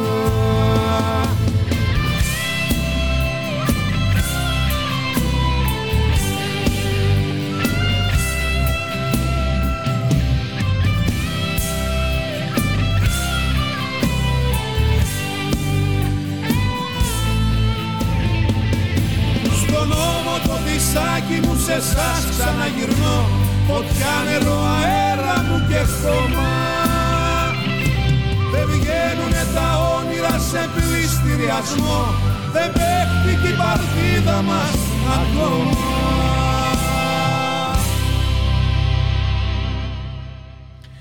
Ραδιομέρα.gr. Η ώρα είναι 1:53 πρώτα λεπτά. Στον ήχο Γιώργος Νομικός, στην παραγωγή Γιάννα Θανασίου, Γιώργης Χρήστου στο μικρόφωνο η Μπούλικα Μιχαλοπούλου. Διαδηλώσεις έγιναν χθες, μαζικές διαδηλώσεις όλη τη χώρα. Διαδηλώσεις διαμαρτυρίας για το έγκλημα στην Πύλο. Μεγάλη κινητοποίηση είχαμε και στην Καλαμάτα. Να καλωσορίσουμε τον κύριο Παναγιώτη Παναγόπουλο, είναι μέλος της αντιφασιστικής κίνησης Καλαμάτας. Καλώς σας μεσημέρι. Καλημέρα κύριε Παναγόπουλε. Καλό μεσημέρι, γεια σας. Τι έγινε χθες στην Καλαμάτα? Ο κόσμος ήρθε αντιμέτωπος, πρόσωπο με πρόσωπο με τη φρίκη και κινητοποιήθηκε. Ναι, στην Καλαμάτα όταν μάθαμε για το πολύ νεκρό ναυάγιο, μετά μέσα σε λίγες ώρες καλέσαμε, καταρχάς αμέσως προσπαθήσαμε να δούμε τι χρειάζονται οι άνθρωποι οι οποίοι είχαν διασωθεί. Κινητοποιηθήκαμε να δούμε αν είναι επαρκή όσα είχαν ήδη πρώτες ανάγκες. Να πούμε εδώ ότι πάρα πολλοί κόσμος ερχόταν σε επαφή μαζί μας, ρωτούσε τι χρειάζονται και πήγαιναν πράγματα στο λιμάνι όπου βρίσκονταν οι διασωθέντες. Εμείς ως αντιφασιστική κίνηση κάναμε μέσω ένα κάλεσμα να συγκεντρωθούμε και να καλέσουμε σε πορεία διαμαρτυρίας, συγκέντρωση διαμαρτυρίας κατά των πολιτικών αυτών που οδηγούν τους ανθρώπους στον πνιγμό και στο θάνατο και αλληλεγγύη στους διασωθέντες πρόσφυγες. Οπότε μέσα σε λίγες ώρες από το κάλεσμά μας μαζεύτηκε αρκετός κόσμος. Ήταν μια μεγάλη πορεία, από τις μεγαλύτερες που έχουν γίνει τα τελευταία χρόνια στην Καλαμάτα. Από την κεντρική πλατεία της πόλης με κατάληξη στο λιμάνι, στο χώρο που βρίσκονταν οι διασωθέντες πρόσφυγες και μετανάστες. Οι οποίοι εξακολουθούν να είναι στις αποθήκες, θα μεταφερθούν στην... Οι οποίοι σήμερα είναι να μεταφερθούν σε δομή στη Μαλακάσα, από ό,τι μάθαμε. Μέχρι χθες το βράδυ, εδώ έμειναν και χθες το βράδυ. Περίπου 104 άτομα ήταν αυτοί, αν θυμάμαι καλά, αυτοί που διασώθηκαν. Κάποιοι ήταν στο νοσοκομείο, περίπου 20, οι υπόλοιποι στις αποθήκες του λιμανιού. Να πούμε ότι ναι, αυτό, ότι υπήρχε μια μεγάλη κινητοποίηση και της τοπικής κοινωνίας. Μαζεύτηκαν αμέσως πολύ παραπάνω από τα πράγματα που είχαν ανάγκη οι πρόσφυγες. Έχει γίνει και στο παρελθόν αυτό, γιατί η πόλη μας εδώ είναι λιμάνι, οπότε πολλές φορές έρχονται πρόσφυγες και μετανάστες. Και έρχονται και περνάνε εδώ γιατί διαλέγουν επικίνδυνους δρόμους λόγω των πολιτικών αυτών που τους οθούν να διαλέγουν το δύσκολο δρόμο για να έρθουν στη Δύση. Όλες αυτές οι πολιτικές που ακολουθεί η Ευρωπαϊκή Ένωση με την σύμφωνη γνώμη και τη βοήθεια των κυβερνήσεων και της σημερινής κυβέρνησης οδηγεί τους πρόσφυγες σε αυτούς τους δρόμους και δυστυχώς πολλοί από αυτούς οδηγούνται στο θάνατο στη θάλασσα της Μεσογείου. Και δυστυχώς, εφόσον αυτές οι πολιτικές συνεχίζονται, θα ξαναζήσουμε τέτοια μακάβρια περιστατικά. Αυτό είναι σίγουρο, γιατί οι άνθρωποι δεν θα σταματήσουν να αναζητούν ένα καλύτερο δρόμο, ένα δρόμο ζωής σε καλύτερες χώρες στις οποίες μπορούν να ζήσουν αξιοπρεπώς. Επομένως, όσο οι πολιτικές, οι πόλεμοι, οι υπεριαλιστικές επεμβάσεις συνεχίζονται, σίγουρα θα συνεχίζονται και οι φυγές των ανθρώπων. Εμείς αυτό που προσπαθούμε να κάνουμε είναι καταρχάς τη βάση του ανθρωπισμού, να προσπαθήσουμε να βοηθήσουμε τους πρόσφυγες σε ό,τι έχουν ανάγκη, και δεύτερον να προσπαθήσουμε, εντάξει αυτό που είναι μεγαλύτερο, είναι να αλλάξει το σύστημα αυτό που οδηγεί τους ανθρώπους στην... Τη μετανάστευση. Έτσι, και κυρίως να μην χάσουμε την ανθρωπιά μας, γιατί ξέρετε και βλέποντας την προσπάθεια να μετατεθούν τα βασικά ζητήματα και τα βασικά ερωτήματα στο δημόσιο διάλογο, θα έλεγα κιόλας ότι εντάξει, γίνεται μια συζήτηση η οποία τείνει να καταλήξει ότι φταίνε μόνο οι διακινητές, ότι εν ολίγης φταίνε και τα ίδια τα θύματα, βρε παιδί μου, γιατί την έχουμε ξαναζήσει αυτή την κατάσταση, έχουμε ξανακούσει τα ίδια θύματα, γιατί φεύγουν, τι έχουν να κάνουν εδώ κτλ. Για μας είναι αυτό, ότι είναι αυτό, όλο αυτό που ζούμε είναι αποτέλεσμα της καταστολής, στρατιωτικοποίησης των συνόρων, των φραχτών, των παράνομων pushbacks που κάνει το λιμενικό και οι αρχές, της άρνησης βοήθειας πολλές φορές στα σκάφη που κινδυνεύουν, εγκαταλείπουν πρόσφυγες επίτηδες στην ανοιχτή θάλασσα. Όταν έρχονται εδώ, όσοι καταφέρνουν και έρχονται εδώ, τους περιμένουν στρατόπεδα συγκέντρωσης, κατάργησης ασύλου. Υπάρχει μια διαρκής βία δηλαδή απέναντι στους πρόσφυγες. Και αυτό είναι που πρέπει να αντιπαλέψουμε αυτή τη στιγμή. Πρέπει να το αντιπαλέψουμε. Εν τω μεταξύ και ο δικηγορικός σύλλογος της Καλαμάτας τοποθετήθηκε και μάλιστα επιρρύπτει. Φυσικά, ναι. Ποινικές ευθύνες, ναι. Έχει γίνει μια τοποθέτηση του δικηγορικού σύλλογου Καλαμάτας και επιρρύπτει ποινικές ευθύνες στο λιμενικό για το ότι δεν έκανε αυτά που έπρεπε. Αυτό θα φανεί στην πορεία. Θα φανεί στην πορεία, είναι και οι μαρτυρίες. Αυτό έχουμε εμείς ναι. Υπάρχουν και μαρτυρίες προσφύγων, τώρα υπάρχουν προσφύγων. Και άλλοι άνθρωποι που ήταν μπροστά και έχουν δώσει συνεντεύξεις σιγά-σιγά. Οπότε θα δούμε στο επόμενο διάστημα τι ακριβώς θα γίνει με αυτή την ιστορία. Ναι, εμείς, και πρέπει να επιμείνουμε να αναζητηθούν οι ένοχοι και να αποδοθούν οι ευθύνες. Ναι, ναι. Εμείς αυτό που έχουμε να πούμε είναι ότι ο κόσμος της Καλαμάτας, όπως και τις προηγούμενες φορές, έδειξε έμπρακτα την αλληλεγγύη του απέναντι στους διασωθέντες πρόσφυγες και είναι αυτό που κρατάμε. Αυτό που κρατάμε όμως είναι και αυτό που θα πρέπει να το διατηρήσουμε. Θέλω να πω, να μην δείχνουμε την αλληλεγγύη μας κάθε φορά που συμβαίνει κάτι. Θα πρέπει να κρατάμε ζωντανή τέλος πάντων και αυτή τη συζήτηση σε ό,τι αφορά το μεγάλο αυτό. Είναι πολιτική. Πρέπει να την κρατάμε όμως και πρέπει να προσπαθούμε να ανατρέψουμε τα αφηγήματα που οδηγούν σε μια συγκεκριμένη κατεύθυνση. Έτσι, οδηγούν κατευθείαν στην άνοδο της ακροδεξιάς. Κύριε Παναγόπουλε. Ωραία. Να σας ευχαριστήσω πάρα πολύ. Άρα μας λέτε ότι αυτοί οι άνθρωποι, οι επιζήσατες τέλος πάντων, θα μεταφερθούν. Από ό,τι έχουμε μάθει, έχουν συλληφθεί Αιγύπτιοι, δεν θυμάμαι τώρα ακριβώς τον αριθμό τους, ως υπέτειοι. Ναι. Θα το παρακολουθούμε όλα αυτά. Να είσαστε καλά. Σας ευχαριστώ πάρα πολύ. Και καλή συνέχεια. Ευχαριστώ και εγώ. Για χαρά. Να είστε καλά. Γεια σας.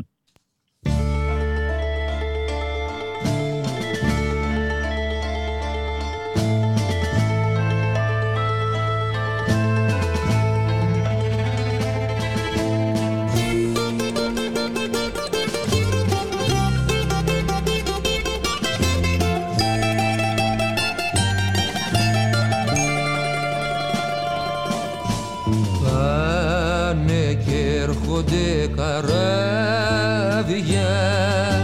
φορτωμένα πρόσφυγια. Βάψαν τα πανιά τους μαύρα, τα κατάρτια τους μαυριά.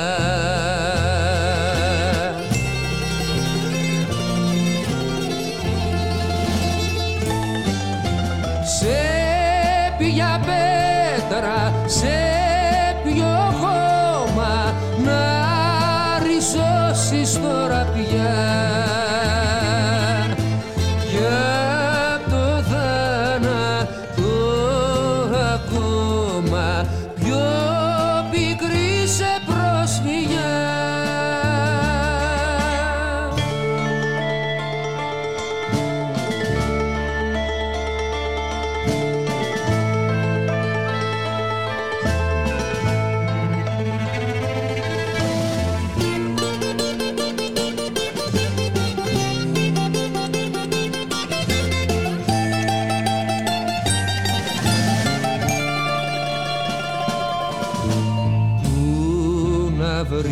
και το πατέρας ψάχνει μάνα για παιδιά. Μα σε σκόρπισε ο αγέρας σαν λυγή, σαν ληστεριά.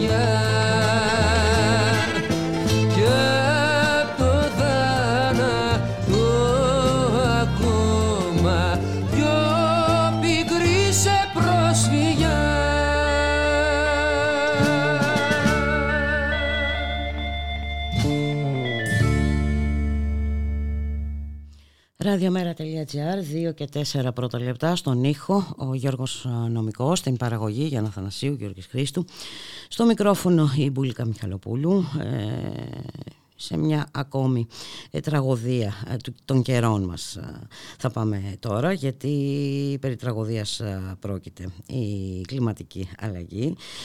Πολλά τα καμπανάκια που έχουν χτυπήσει ότι είμαστε, αν δεν είμαστε στο και ένα, είμαστε στο ακριβώς, πριν γίνει η κατάσταση μη αναστρέψιμη.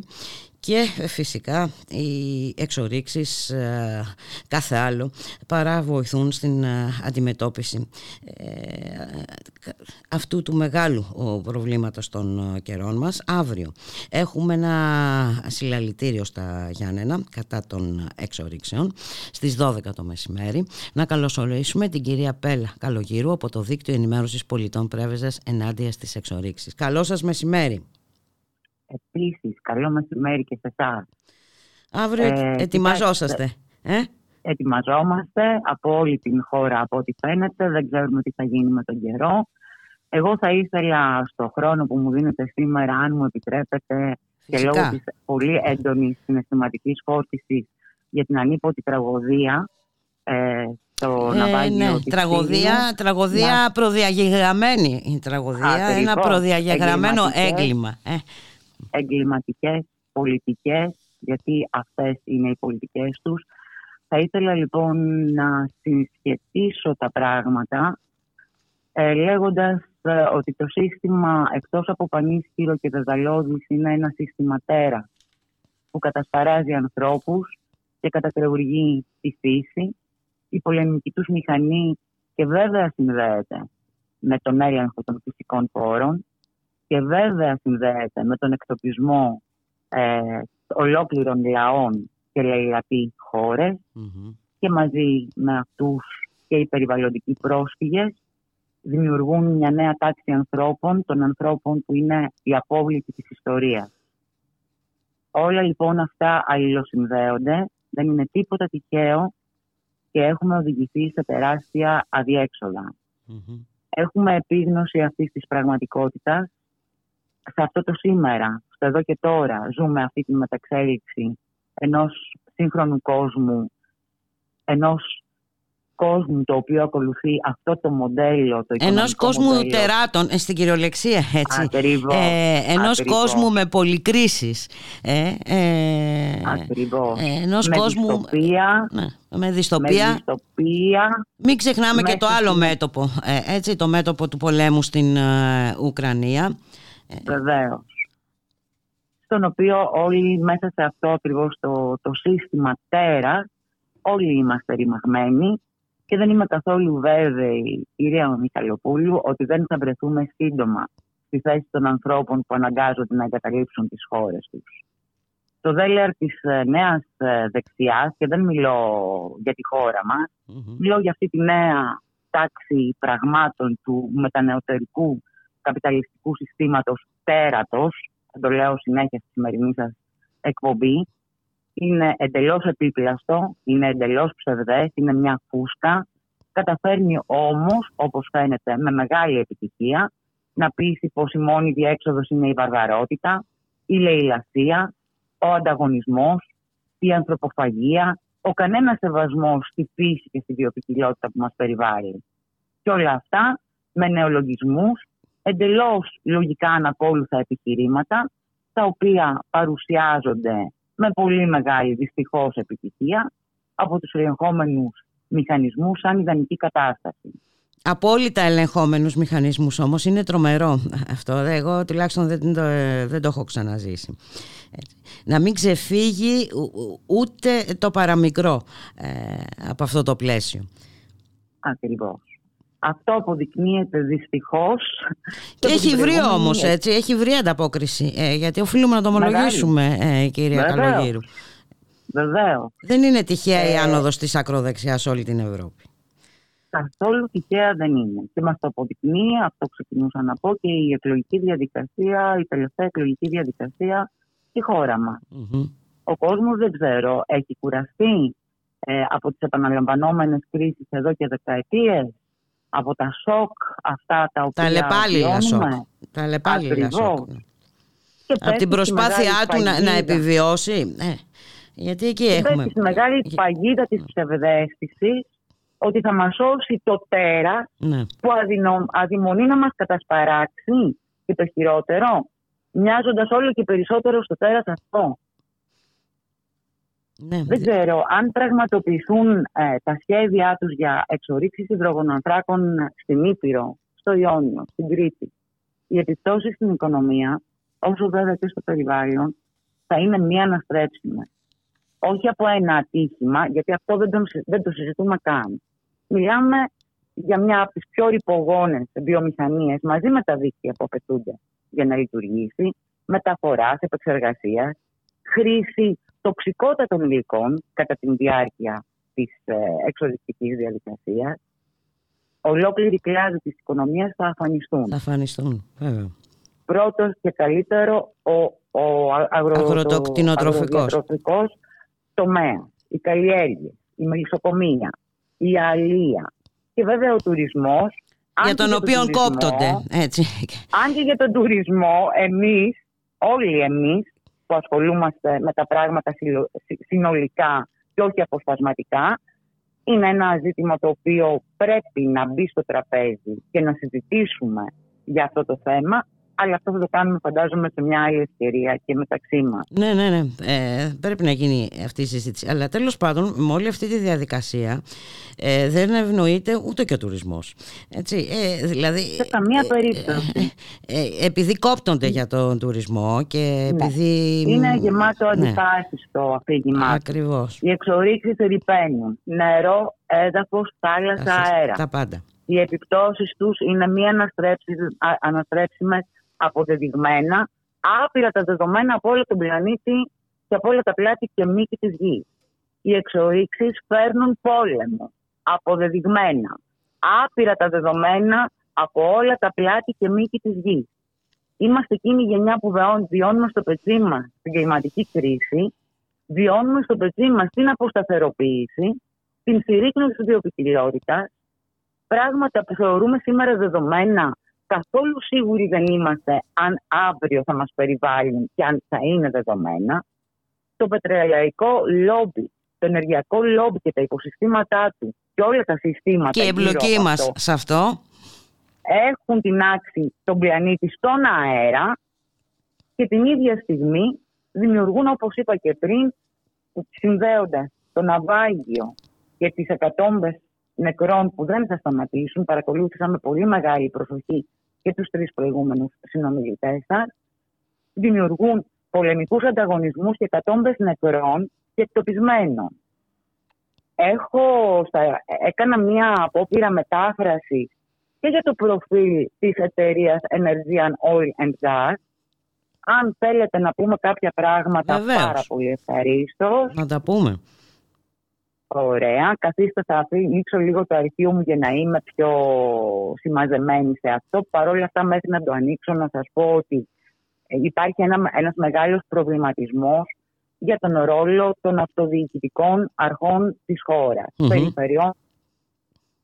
Γιατί τα παραδείγματα που έχουμε από νικηφόρους αγώνες σε άλλες περιοχές και χώρες πρωτοπορήσανε αυτοί οι φορείς προσπαθώντας να προστατεύσουν τις τοπικές τους κοινωνίες.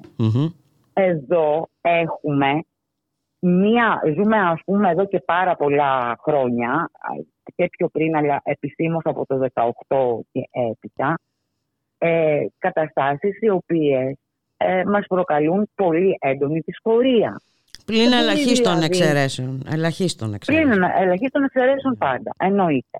Δεν μπορεί δηλαδή να εναγκαλίζεσαι με τους εκπροσώπους των πετρελαϊκών εταιριών που έρχονται να κατασπαράξουν τον τόπο σου. Αυτό είναι σχήμα οξύμορο.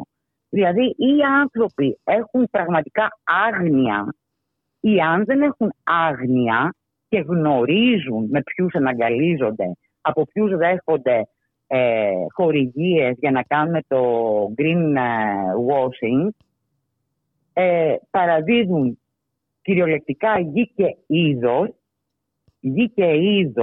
στα διεθνή μονοπόλια. Πετρελαϊκές ακριβώς. Και αυτοί κάλλιστα θα μπορούσαν να χαρακτηριστούν, αν έχουν δηλαδή επίγνωση τι κάνουν, θα μπορούσαν να χαρακτηριστούν πολιτικοί εγκληματίες. Ανοίγω λίγο το αρχείο μου. Να μιλήσουμε λίγο για τις συμβάσεις, γιατί είναι ενδεικτικό, κυρία Καλογύρου. Έτσι. Ναι, μιλάμε για συμβάσεις παραχώρησης ιδιοκτησίας και παραγωγής.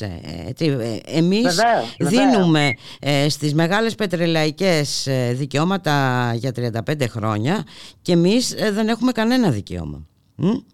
Κανένα απολύτως. Αυτό είναι ο μύθος τους και η παραπλάνηση της προπαγάνδας. Ναι. Και το παιχνίδι που παίχτηκε με τις περιφέρειες είναι ότι οι περιφέρειες ζητήσαν παραπάνω ποσοστά, τα ανταποδοτικά που λέμε. Και ποιος θα ελέγξει τις πετρελαϊκές εταιρείες που ελέγχουν στα πάντα, ακόμα και στο ζήτημα των μελετών περιβαλλοντικών επιπτώσεων που βρίσκουν. Είναι σκανδαλώδης εν πάση περιπτώσει.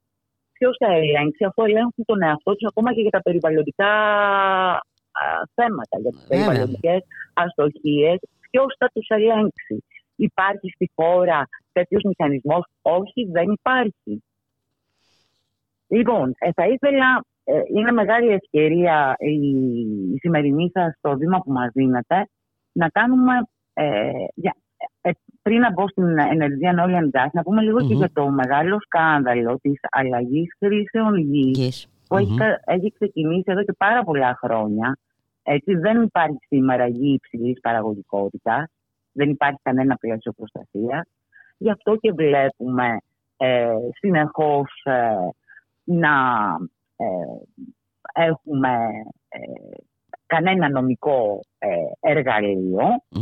Έτσι. Και είμαστε αντιμέτωποι και αντιμέτωπες με νομιμοποιημένες, τονίζω, σοβαρότατες αυθαιρεσίες, βαριά περιβαλλοντικά εγκλήματα. Θα μου επιτρέψετε να υιοθετήσω τον όρο της οικοκτονίας, κάτι το οποίο θα πρέπει να ανοίξει στο δημόσιο διάλογο και στη χώρα μας, είτε αφορά γυαλό, είτε αφορά ρέματα, είτε αφορά δάση, είτε αφορά μεγάλης κλίμακας τερατώδη πάρκα ανεμογεννητριών και φωτοβολταϊκών, δίχως κανένα χωροταξικό σχεδιασμό, είτε αφορά ξενοδοχειακές εγκαταστάσεις που απαιτούν δίκτυα κτλ. Μέσα σε προστατευόμενες περιοχές, την χαρτογράφηση των θαλασσών και του πελάγους με τον απεχθή χαρακτηρισμό εξορυκτικά οικόπεδα. Και το συνδέω και με τις συζητήσεις που είχατε τις προηγούμενες μέρες με τους συντρόφους από τη Θεσσαλονίκη και αλλού και τον Βόλο για τις βιομηχανικές ζώνες επεξεργασίας LNG, για να πιάσουμε έτσι γενικά το πλαίσιο που πάει η χώρα. Είδαμε τι έγινε πάνω στην Κοζάνη με αυτό το φαραωνικό τέρας που ετοιμάζεται των φωτοβολταϊκών, έτσι, το πάρκο που ετοιμάζεται. Όλο τέρατα θα βλέπουμε. Το σύστημα τέρας ετοιμάζει να δώσει γη και είδωρ για να γίνουν επενδύσεις τέρατα. Αυτή είναι η κατάσταση.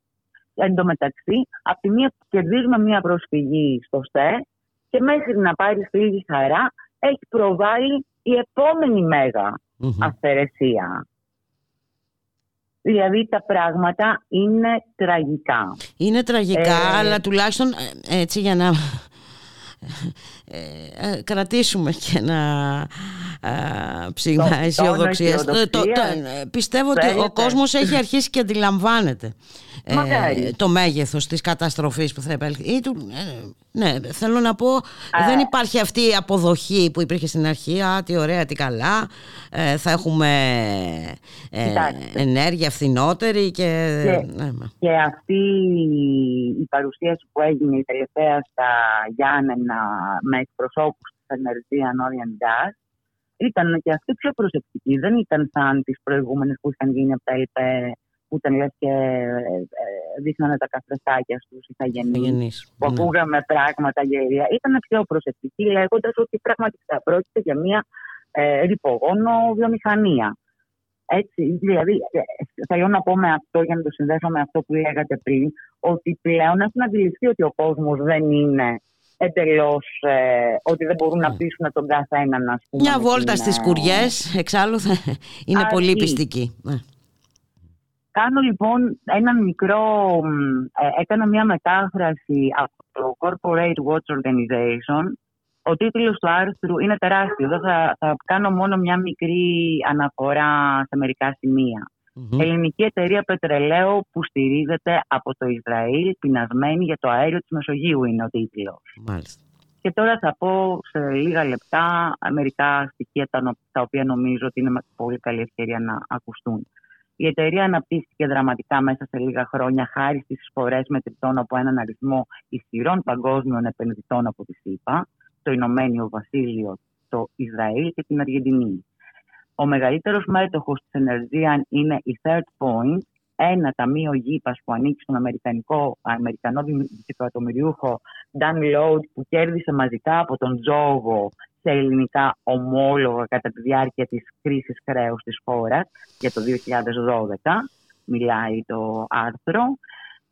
Στους εταίρους στον τομέα των γεωτρήσεων περιλαμβάνονται εταιρείες που είναι υπεύθυνες για μερικές από τις πιο φοβερές πετρελαϊκές καταστροφές στον κόσμο, όπως η Halliburton, ο κερδοσκόπος του πολέμου του Ιράκ, που εμπλέκεται και στο Deepwater Horizon, θυμίζω η μεγαλύτερη πετρελαιοκυλίδα που έγινε ποτέ στα ύδατα της Βόρειας Αμερικής.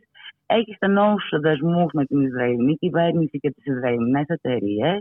Επιδιώκει να αποκτήσει το αμφισβητούμενο κοίτασμα φυσικού αερίου της Γάζα Μαρίν, δηλαδή στα ανοιχτά των ακτών της Λωρίδας της Γάζας. Ο μεγαλύτερος δανειστής της είναι η Ισραηλινή τράπεζα Χάπο Αλίμ, η οποία χρηματοδοτεί παράνομους επικισμούς. Ένας από τους κύριους μετόχους της είναι η IDB Development Group, μια εταιρεία χαρτοφυλακίου που κατέχει πολλές επιχειρήσεις που εμπλέκονται στα κατεχόμενα παλαιστινιακά εδάφη. Και οπωσδήποτε ότι ο μεγαλύτερος μέτοχός της είναι το ταμείο αυτής της Third Point Hellenic Recovery Fund, έτσι, και ο φορολογικός είναι εγγεγραμμένος στον φορολογικό παράδεισο των νησών Κέιμαν. Το άρθρο είναι τεράστιο, μπορείτε να το βρείτε όσοι ασχολούνται με τα μέσα κοινωνικής δικτύωσης και θέλουν, στη σελίδα μας, στην ομάδα μας στο Facebook υπάρχει, έχει διαδοθεί αρκετά. Έχει πάρα πολλά στοιχεία, δεν θα ήθελα να κουράσω, θα ήθελα να επανέλθω στο αυριανό μας. Στοιχεία ενδεικτικά. Ενδεικτικά. Και επανέρχομαι στο προηγούμενο ερώτημα. Εάν λοιπόν εμείς οι απλοί πολίτες, απλοί ενεργοί πολίτες, γνωρίζουμε, έχουμε την περιέργεια να δούμε τι είναι αυτές οι εταιρείες, τέλος πάντων, γιατί δεν είναι μόνο η Energean Oil and Gas εμπλεγμένοι σε πολεμικά παιχνίδια και τέτοιους ανταγωνισμούς. Όλα τα προφίλ των πετρελαϊκών εταιριών έχουν ακριβώς τις ίδιες, δηλαδή αν δεν κάνω λάθος η Total εμπλέκεται στον πόλεμο της Μιανμάρ. Θέλω να πω, αν εμείς οι απλοί πολίτες ψάχνουμε αυτά τα πράγματα, οι τοπικοί μας άρχοντες δεν μπαίνουν καν στον κόπο. Τι κάνουν, δηλαδή. Δεν έχουν μπει καν στον κόπο. Δηλαδή, να τους αναγκάσουμε. Είναι εξωφρενικό. Να τους αναγκάσουμε, κυρία Καλογύρου. Να τους αναγκάσουμε. Μια πολύ καλή ευκαιρία είναι η αυριανή. Έτσι, και η όσο το δυνατόν μεγαλύτερη παρουσία του κόσμου στο συλλαλητήριο, λοιπόν. Στα Γιάννενα, ναι. στις 12 το μεσημέρι. Στις 12 το μεσημέρι, έξω από την περιφέρεια, το κάλεσμα για συμμετοχή στην αυριανή πορεία πιστεύουμε ότι αφορά τους πάντες, ναι. ότι αφορά την όσους κατοικούν σε αυτή τη χώρα. Ακριβώς, ναι. της ίδιας της ζωής, της ζωής μας απέναντι στο τέρας σύστημα, το λέω για μια ίσως τελευταία φορά. Όχι, θα το ξαναπείτε, τελικά θα έχουμε την ευκαιρία να τα ξαναπούμε. Σίγουρα, κυρία Καλογύρου, γιατί ο πόλεμος φυσικά εναντίον μας δεν σταματά εδώ, οπότε και εμείς πρέπει να πράξουμε αναλόγως. Να είμαστε λοιπόν όλοι εκεί αύριο, για να μην μας αποστερήσουν, να μην μας στερήσουν το δικαίωμα στην αναπνοή μας και στη ζωή μας. Να είσαστε καλά. Σας ευχαριστώ πάρα πολύ. Καλή επιτυχία. Και θα τα ξαναπούμε, κυρία Καλογύρου. Με μεγάλη χαρά. Να είστε καλά. Γεια σας. Γεια σας.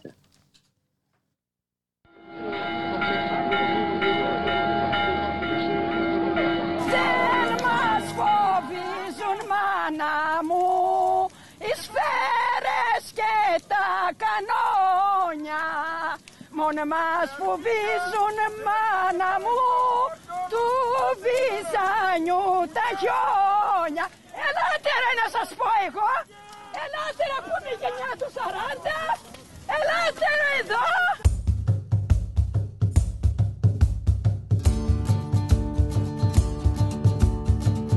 Μπήκαν στο χωριό τα μάτιπλα στο ξηρό ποτάμι, 6 κλούβες με σκυλιά που στυλάν τα αφεντικά. Σηκωθείτε χωριανοί κι οι γερόντισες κι οι γέροι, προς του δέντια το ασκέρι δείξτε μπόι λεβεντιά.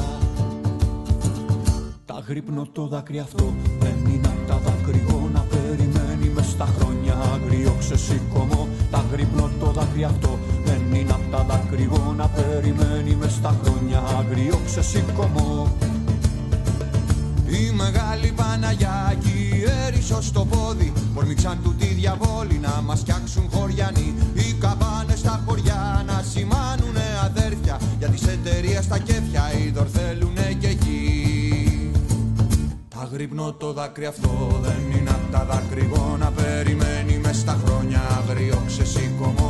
Τα γρύπνο το δάκρυ αυτό δεν είναι απ' τα δακρυγόνα, περιμένει μες στα χρόνια αγριό ξεσηκωμό.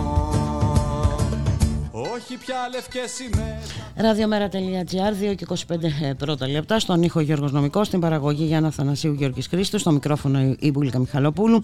Το πρώτο επίσημο όχι στην κατασκευή του πλωτού τερματικού σταθμού υγροποιημένου φυσικού αερίου ήρθε από την Περιφερειακή Ένωση των Δήμων της Κεντρικής Μακεδονίας. Να καλωσορίσουμε τον κύριο Ιγνάτιο Καϊτετζίδη, είναι δήμαρχος Πηλαίας Χορτιάτη και πρόεδρος της Περιφερειακής Ένωσης Δήμων Κεντρικής Μακεδονίας. Καλό σας μεσημέρι, κύριε Καϊτετζίδη. Καλό μεσημέρι σε εσάς και στους φίλους ακροατές. Πραγματικά είναι αισιόδοξη, τουλάχιστον για μένα, αυτή η είδηση. Έχουμε ένα όχι από την Περιφερειακή Ένωση των Δήμων Κεντρικής Μακεδονίας. Δεν έχουμε συνηθίσει πολλά όχι από περιφέρειες της χώρας, που αφορά στην πλωτή εξέδρα αερίου στην Θεσσαλονίκη. Γιατί είσαστε αντίθετοι, κύριε Καϊτετζίδη? Καταρχήν να πω ότι η Περιφερειακή Ένωση των Δήμων της Κεντρικής Μακεδονίας είναι η ένωσή μας με τους 38 δήμους που συμπεριλαμβάνει και τον Δήμο Θεσσαλονίκης, των 7 νομών της Κεντρικής Μακεδονίας, εκπροσωπώντας ένα πληθυσμό περίπου 2 εκατομμυρίων. Εγώ έχω την τιμή να είμαι ο δήμαρχος Πηλαίας Χορτιάτη και πρόεδρος της Περιφερειακής Ένωσης για αυτή τη θητεία. Τρία χαρακτηριστικά. Το πρώτο είναι ότι εμείς είπαμε ένα όχι και είμαστε αντίθετοι όσον αφορά τη διαδικασία που ακολουθήθηκε, δηλαδή ερήμην της αυτοδιοίκησης και των τοπικών κοινωνιών όλες οι αποφάσεις και σε εμάς μία εξαγγελία, μία αναγγελία που δεν δεχόμαστε. Βεβαίως. Εμείς πρέπει να συμμετέχουμε σαν πρωτοβάθμια αυτοδιοίκηση στο διάλογο, Το δεύτερο όχι έχει να κάνει σε σχέση με τις ρυθμίσεις. Έχουμε πάρα πολλά ερωτηματικά από τη θέση που επελέγει, που είναι πάρα πολύ κοντά στην ακτή, ότι είναι σε έναν κλειστό κόλπο όπως είναι ο Θερμαϊκός, και καμία μελέτη τουλάχιστον σε εμάς δεν ήρθε που να έχει σχέση με τα περιβαλλοντικά αυτής της πρωτοβουλίας και κατά πόσο δεν υποβαθμίζεται το περιβάλλον. Και το τρίτο χαρακτηριστικό της απόφασής μας είναι το ομόφωνο. Η απόφαση είναι ομόφωνη στο διοικητικό μας συμβούλιο. Άρα αυτά εδώ οι ενδιαφερόμενοι θα πρέπει να τα λάβουν πολύ σοβαρά υπόψη. Εμείς δεν πρόκειται να απεμπολίσουμε τα θέματα που έχουν να κάνουν με το περιβάλλον, την προστασία του, ακόμα και αν θέλετε και την αισθητική ρύπανση από τέτοιες εγκαταστάσεις, κυρίως όμως και πάνω απ' όλα τα θέματα ασφάλειας, γιατί όπως σας είπα είναι πολύ κοντά στην ακτή, είναι κοντά σε εγκαταστάσεις οι οποίες και οι ίδιες δημιουργούν ζητήματα ασφάλειας. Καταλαβαίνετε ότι ένα ατύχημα σε τέτοια θέση κοντά στην ακτή μπορεί να προκαλέσει συνέπειες που ούτε καν τις φανταζόμαστε. Άρα θα πρέπει να μας δοθούν όλες οι εγγυήσεις και οι εξηγήσεις για να μπορέσουμε να καθίσουμε στο τραπέζι μιας σοβαρής συζήτησης. Μάλιστα. Και τι θα κάνετε στη συνέχεια, κύριε Καϊτετζίδη? Από την εταιρεία η επικοινωνία που υπήρξε ήταν ότι ξεκινάνε από την αρχή να έχουν την τεκμηρίωση και να ενημερώσουν τους Δήμους. Εμείς περιμένουμε καλόπιστα, αλλά παραμένουμε alert. Αυτή τη στιγμή που δεν θα ικανοποιηθεί αυτό το εύλογο, θεωρώ, αίτημά μας, που δεν είναι αίτημα δικό μας προσωπικό, αλλά των τοπικών μας κοινωνιών. Εσείς εκπροσωπείτε, όπως είπατε κι εσείς, 2 εκατομμύρια ανθρώπους, έτσι. Και είσαστε υποχρεωμένοι εκ των πραγμάτων να έχετε κάποιες εγγύησεις. Να εγγυηθούμε τουλάχιστον την ασφάλειά τους, αλλά ξέρετε και την περιβαλλοντική. Δεν είναι μόνο, είναι και τα θέματα του περιβάλλοντος. Τώρα αυτή η συζήτηση, ας μην κρυβόμαστε πίσω από το δάχτυλό μας, γίνεται ενώ όλοι ξέρουμε πόσο στο παραένα είμαστε, έτσι, όσο ό,τι αφορά την καταστροφή του περιβάλλοντος που και του πλανήτη θα είναι μια αναστρέψιμη αν δεν ληφθούν ορισμένα μέτρα. Τώρα να κάνουμε κάτι εμείς για να το επιταχύνουμε, δεν ξέρω κατά πόσο είναι αυτό λογικό. Έτσι, μια χαρά τα λέτε. Εμείς θέλουμε να πάρουν το μήνυμα αυτοί που ενδιαφέρονται ότι σε έναν διάλογο τίμιο, ειλικρινή και ισότιμο θα καθίσουμε να συζητήσουμε. Σε κάθε άλλη περίπτωση υπάρχουν μια σειρά από μέτρα, από τις πολιτικές αντιδράσεις, από τις κινητοποιήσεις, εκπροσωπούμε και τις κοινωνίες των πολιτών στην περιοχή μας, μέχρι και την δικαστική προσφυγή. Το σίγουρο είναι ότι δεν θα καθίσουμε απαθείς για να παρακολουθούμε πράγματα που θα γίνονται για μας χωρίς εμάς. Άρα καταλαβαίνετε ότι το μήνυμα είναι σαφές προς όλους. Ναι, στον τίμιο ανοιχτό διάλογο για να καταλάβουμε τι θέλουν να κάνουν στην περιοχή, όχι σε τετελεσμένα. Νομίζω είμαι πιο σαφής από κάθε φορά. Βέβαια, και όπως είπατε, βάλατε και την παράμετρο της αισθητικής, η οποία έχει και αυτή μεγάλη σημασία. Μπροστά στην ασφάλεια, βέβαια, και το περιβάλλον. Αν τα ιεραρχήσουμε, αλλά και αυτή δεν υπολείπεται, γιατί είναι ένας πανέμορφος κόλπος, είναι ένα συμβάλλει στην αύξηση του τουριστικού προϊόντος της πόλης, στο brand name της πόλης. Δεν μπορούμε να καταστήσουμε πλωτές δεξαμενές σε επαφή με την, αν το θέλετε, με τον κόλπο του Θερμαϊκού. Καταλαβαίνετε ότι όλα αυτά πρέπει να αξιολογηθούν και όλα αυτά πρέπει να προσμετρηθούν πάρα πολύ σοβαρά πριν παρθούν αποφάσεις. Βέβαια, γιατί υπάρχουν και επισημάνσεις, ήδη υπάρχουν επισημάνσεις των επιστημόνων σε ό,τι αφορά τους κινδύνους γενικότερα από τέτοιους σταθμούς, έτσι, υγροποιημένου αερίου, που είναι και κοινά παραδεκτό ότι επιβαρύνει περισσότερο το περιβάλλον.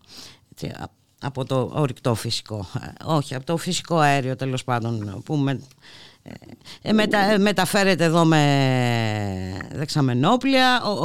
Οποιοδήποτε ατύχημα μπορεί να συμβεί ανά πάσα στιγμή. Θέλω να πω, έχετε μαζί σας και τις επισημάνσεις των επιστημόνων, κύριε Καϊτετζίδη, των περιβαλλοντικών οργανώσεων.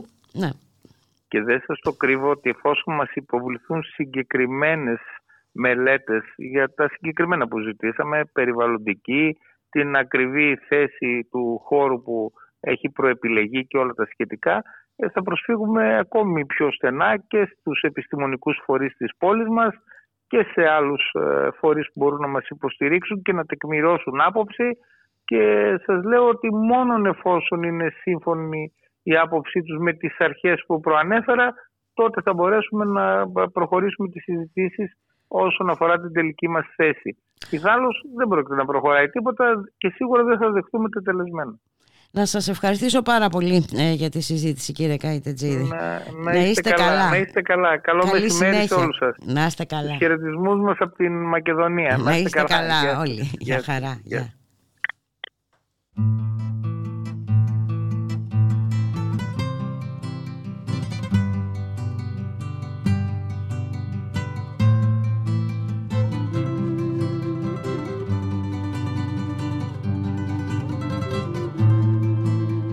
Τράνταζε σαν από σεισμό, σύθε με λαό κορδιά της κι ακόντιζε μηνύματα με κοκκινή βαφή. Γραφή από τρεις και μου γινές, μοτάρι και καρφί, μα έριχνε τούμπα σε διπλό κρεβάτι τα χαρτιά της.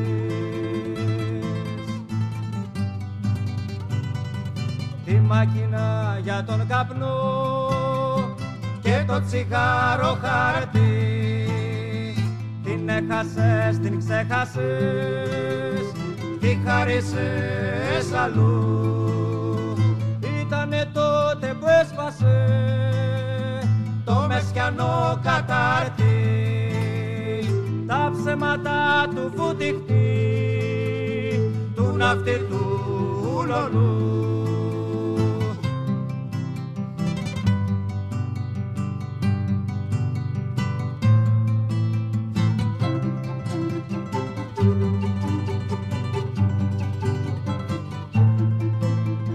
Γιατί δεν έχω υποσχεθεί, γιατί δεν έχω τάξει, μα τα 40 κύματα μου φταίνε και ξεχνώ της άγρας τα μακριά σαριά τους σαντούν το μετάξι και τα θυμάμαι μόλις δω αναθρόσκοντα καπνό.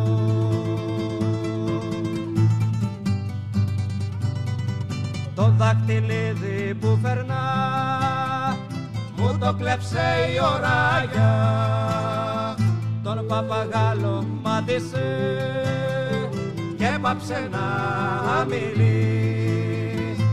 Άσε κατέβαινε στο μηνιά, στο πήρα στα μουράγια κι ας κοιτάζε την άγκυρα μόνακα που καλεί.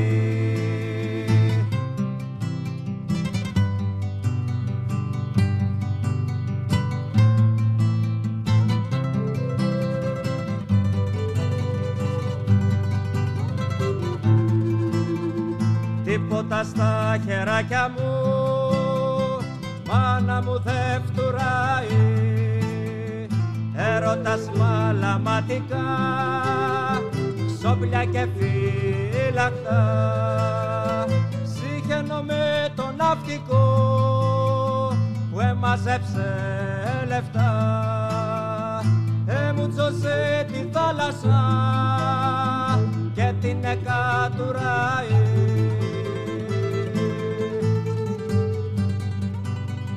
Της Θεσσαλονίκης μοναχά της πρέπει το καράβι, να μην τολμήσεις να τη δεις ποτέ απ' τη στεριά. Κι αν κάποια στην Καλαμαριά που καμισό μουράβι μπορεί να έρθω απ' τα πέλαγα με τη φυρονεριά. Ραδιομέρα.gr, 2 και 37 πρώτο λεπτά, στον ήχο Γιώργος Νομικός, στην παραγωγή Γιάννα Θανασίου, Γιώργης Χρήστος, στο μικρόφωνο η Μπουλίκα Μιχαλοπούλου.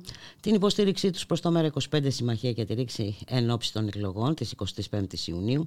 Εκφράζουμε κείμενό τους 64 πρόσωπα προερχόμενα από την αριστερά και τα κοινωνικά κινήματα, στην πλειονότητά τους ανένταχτα.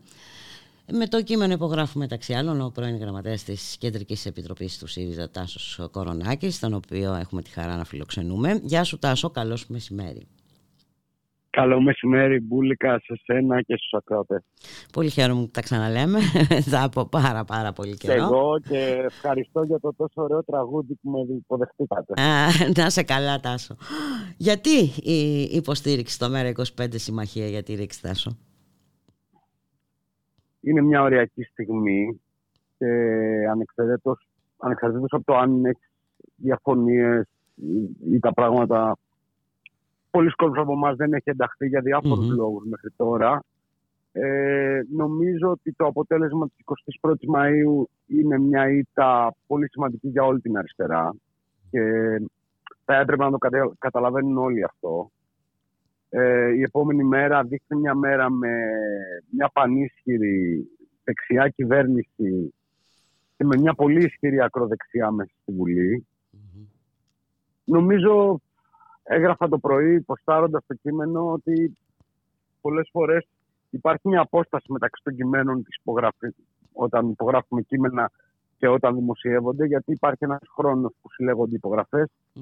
Προφανώς το κείμενο γράφτηκε πριν το έγκλημα της Πύλου. Σήμερα μου φαντάζει ακόμα πιο αναγκαίο το να είναι στη Βουλή μια φωνή σαν του ΜΕΡΑ25.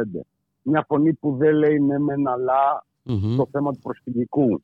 Που είναι ξεκάθαρη, έχει ξεκάθαρη θέση. Μια φωνή που θα πει ότι το έγκλημα είναι έγκλημα και θα υπερασπιστεί την ανθρώπινη ζωή με κάθε τρόπο. Αυτό το έχουμε πάρα πολύ ανάγκη και νομίζω ότι άμα λείψει η επόμενη Βουλή τα πράγματα θα είναι ακόμα πιο δύσκολα, και όχι μόνο στο εσωτερικό της Βουλής, αλλά και στο δημόσιο βίο. Σίγουρα Τάσο, γιατί θα υπάρχει μια... Να λέμε τα πράγματα με το όνομά τους, έτσι. Θα υπάρχουν τα τρία μεγαλύτερα κόμματα, εν πάση περιπτώσει, που στον ένα ή τον άλλο βαθμό συμφωνούν.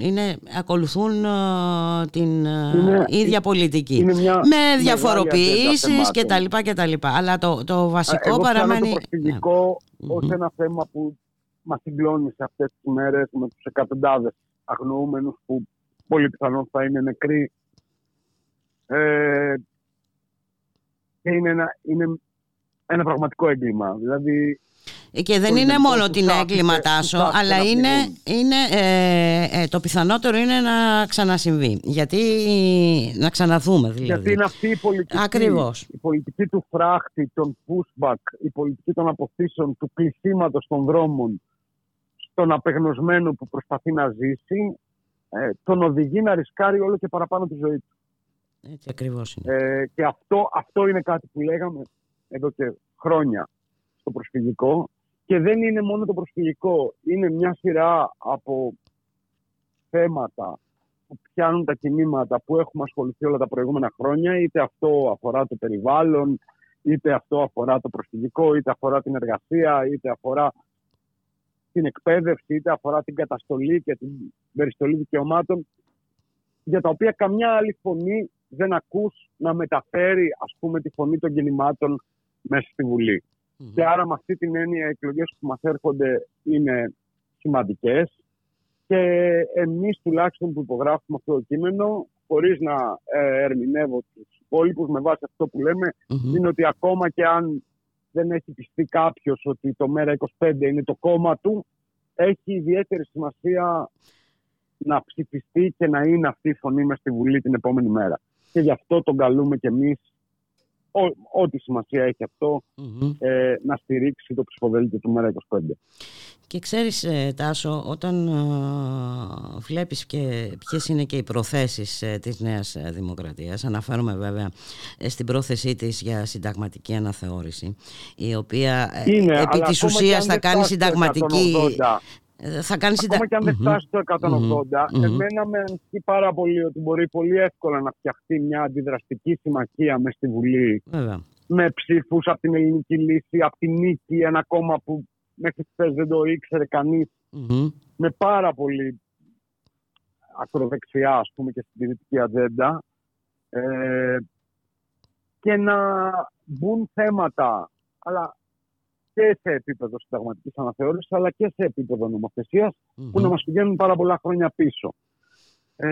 Νομίζω ότι αυτό πολλοί προοδευτικοί πολίτες μπορούν να το αντιληφθούν. Και επίσης υπάρχει το σημαντικό επιχείρημα ότι το ΜΕΡΑ25, αν θα μπει στη Βουλή, θα στερήσει έδρες. Ναι, εκεί αναφέρομαι. Ναι. Είναι πολύ σημαντικό το επιχείρημα. Είναι σημαντικό και αυτό, Τάσο. Ακριβώς. Δυσκολεύεις και την προσπάθειά τους, έτσι, να έχουν την απόλυτη ηγεμονία. Και φαίνεται από τη συμπεριφορά ακόμα και στα κοινωνικά δίκτυα ανθρώπων που εκφράζονται από τη δεξιά, πόσο επιθετικά βγήκαν στην περίπτωση της Πύλου. Δείχνει το κλίμα, είναι ένας προάγγελος του τι μπορεί να ζήσουμε τα επόμενα χρόνια. Και πόσο πιο δύσκολο θα είναι αυτό αν στη Βουλή, στο δημόσιο λόγο, στις τηλεοράσεις, στα ραδιόφωνα, δεν υπάρχουν φωνές που να υψώνουν και ένα διαφορετικό, ας πούμε, αξιακό πλαίσιο. Να βάζουν μια διαφορετική ατζέντα, να προτεραιοποιούν διαφορετικά τα πράγματα. Και όλα να κρίνονται από την ανταγωνιστικότητα, από το κέρδος, από την ατζέντα που βάζει η δεξιά και ο φιλελευθερισμός. Όχι μόνο στην Ελλάδα, αλλά στην Ευρώπη και παγκόσμια. Ναι, και βέβαια μια ατζέντα που τα έχει καταφέρει μια χαρά να επιβάλλει. Και σε αυτό έχουμε ευθύνη όλοι μας. Ενώ είναι ευθύνη της αριστεράς. Ως έναν βαθμό το ότι δεν έχει καταφέρει τα προηγούμενα χρόνια να σπάσει αυτή την ατζέντα. Και είναι προφανώς και ευθύνη του ΣΥΡΙΖΑ, αλλά τώρα είναι ένα αποτέλεσμα. Το αποτέλεσμα των εκλογών που ζήσαμε, που πολλούς από εμάς μας ξάφνιασε. Νομίζω κανένας δεν το περίμενε, ούτε η ίδια στη Νέα Δημοκρατία δεν το περίμεναν. Έχω την αίσθηση. Αλλά αυτό δείχνει ότι τα προηγούμενα τουλάχιστον 4 χρόνια εξελίχθηκαν πράγματα μέσα στην κοινωνία που η αριστερά ευρύτερα δεν τα κατάλαβε. Δεν τα είχε κατανοήσει. Ναι. Και αυτό πρέπει να μας προβληματίσει όλους. Και κατά τη γνώμη μου εδώ είναι και η έλλειψη των κομματικών οργανώσεων και μιας συλλογικής λειτουργίας, ενός μορφώματος που να μπορεί να παίζει το ρόλο ενός συλλογικού διανοούμενου, που να πιάνει τα μηνύματα από την κοινωνία, από τους ανθρώπους που ζουν μέσα στους κοινωνικούς χώρους και να μπορεί να καταλαβαίνει πού πηγαίνει η κοινωνία και να μπορεί να θέτει εγκαίρως ερωτήματα, θέματα, να παίρνει πρωτοβουλίες ώστε να αλλάξει η κατεύθυνση. Αν δεν λείπει αυτό, αν η πολιτική είναι μια επικοινωνιακή διαχείριση μέσα από τα κανάλια, η γνώμη μου είναι ότι πάντα θα αστοχεί, πάντα θα πέφτει έξω. Αν στηριζόμαστε στα χαρίσματα κάποιου, αν στηριζόμαστε στο αισθητήριο κάποιου να καταλάβει, είμαστε χαμένοι από χέρι. Είμαστε χαμένοι από χέρι, θα το πω εγώ, Τάσο. Και βέβαια είδαμε και την αντιμετώπιση των συστημικών μέσων ενημέρωσης ό,τι αφορά το ΜΕΡΑ25, Συμμαχία για τη ρήξη, το προηγούμενο διάστημα. Φαντάσου τώρα. Επειδή έχουμε ζήσει πολλά σε σύντομο χρόνο τα τελευταία χρόνια, δεν νομίζω ότι αυτό μας εκπλήσει. Όχι, δεν μας εκπλήσει. Αλλά θέλω να πω ότι τώρα θα υπάρχει πλήρης, σε περίπτωση αποτυχίας του ΜΕΡΑ25, Συμμαχία για τη ρήξη να μπεις στη Βουλή, θα υπάρχει πλήρης εξαφάνιση. Δεν θα ακούγεται τίποτα. Έτσι, θα είναι το αναμενόμενο θα είναι αυτό. Δηλαδή δεν θα τους υποχρεώνει και τίποτα πια να τηρήσουν ούτε καν τα προσχήματα. Είδατε τα εκτενή αφιερώματα στα δελτία ειδήσεων για τις πορείες που έγιναν χθες. Κοίτα, εμένα πάντως αυτή η κατάσταση, Τάσο, με έχει προβληματίσει πάρα πολύ, με την έννοια ότι πώς μπορείς να το σπάσεις αυτό το πράγμα, γιατί είναι τρομακτικό. Δηλαδή εγώ, επειδή είμαι χρόνια σε αυτό το επάγγελμα, δεν το έχω ξαναζήσει σε τόσο μεγάλο βαθμό. Κοιτάξτε, αυτή η κυβέρνηση, αν ένα πράγμα έχει κάνει πολύ, πολύ ουσιαστικά, είναι ότι και επιτυχημένα. Έχει αλλάξει σε μεγάλο βαθμό το τι αφορά τους πολίτες, τον τρόπο που λειτουργεί η δημοκρατία. Έχουμε μια πραγματική, ας πούμε, αλλαγή στον τρόπο που λειτουργούν τα πράγματα. Και αυτό έχει να κάνει με τον τρόπο που χειρίστηκε τα μέσα ενημέρωσης και τον έλεγχο που κατάφερε να επιβάλλει στο δημόσιο λόγο. Και χωρίς ουσιαστική αντίσταση, να το πούμε και αυτό. Ακριβώς. Βέβαια. Και ας πούμε τα θέματα που ζήσαμε με τις παρακολουθήσεις και όλα αυτά είναι ακόμα αδιανόητα για άλλες χώρες της Ευρώπης που επίσης έχουν καπιταλισμό και επίσης έχουν ισχυρές, ας πούμε, συστημικές δυνάμεις, αλλά εδώ νομίζω ότι έχουμε ένα προχώρημα, ένα βάθημα αντιδημοκρατικών διαδικασιών. Δεν μ' αρέσει να χρησιμοποιώ βαρύγδουπες εκφράσεις, αλλά σίγουρα έχουμε μια περιστολή, μια αλλαγή του τρόπου που λειτουργεί το πολίτευμα και η δημοκρατία συνολικά στη χώρα. Και αυτό είναι έργο της κυβέρνησης της Νέας Δημοκρατίας και δεν μπορεί να μην φύγεται, επειδή στη δημόσια ατζέντα λέγεται ότι δεν αφορά τους πολίτες στις δημοσκοπήσεις.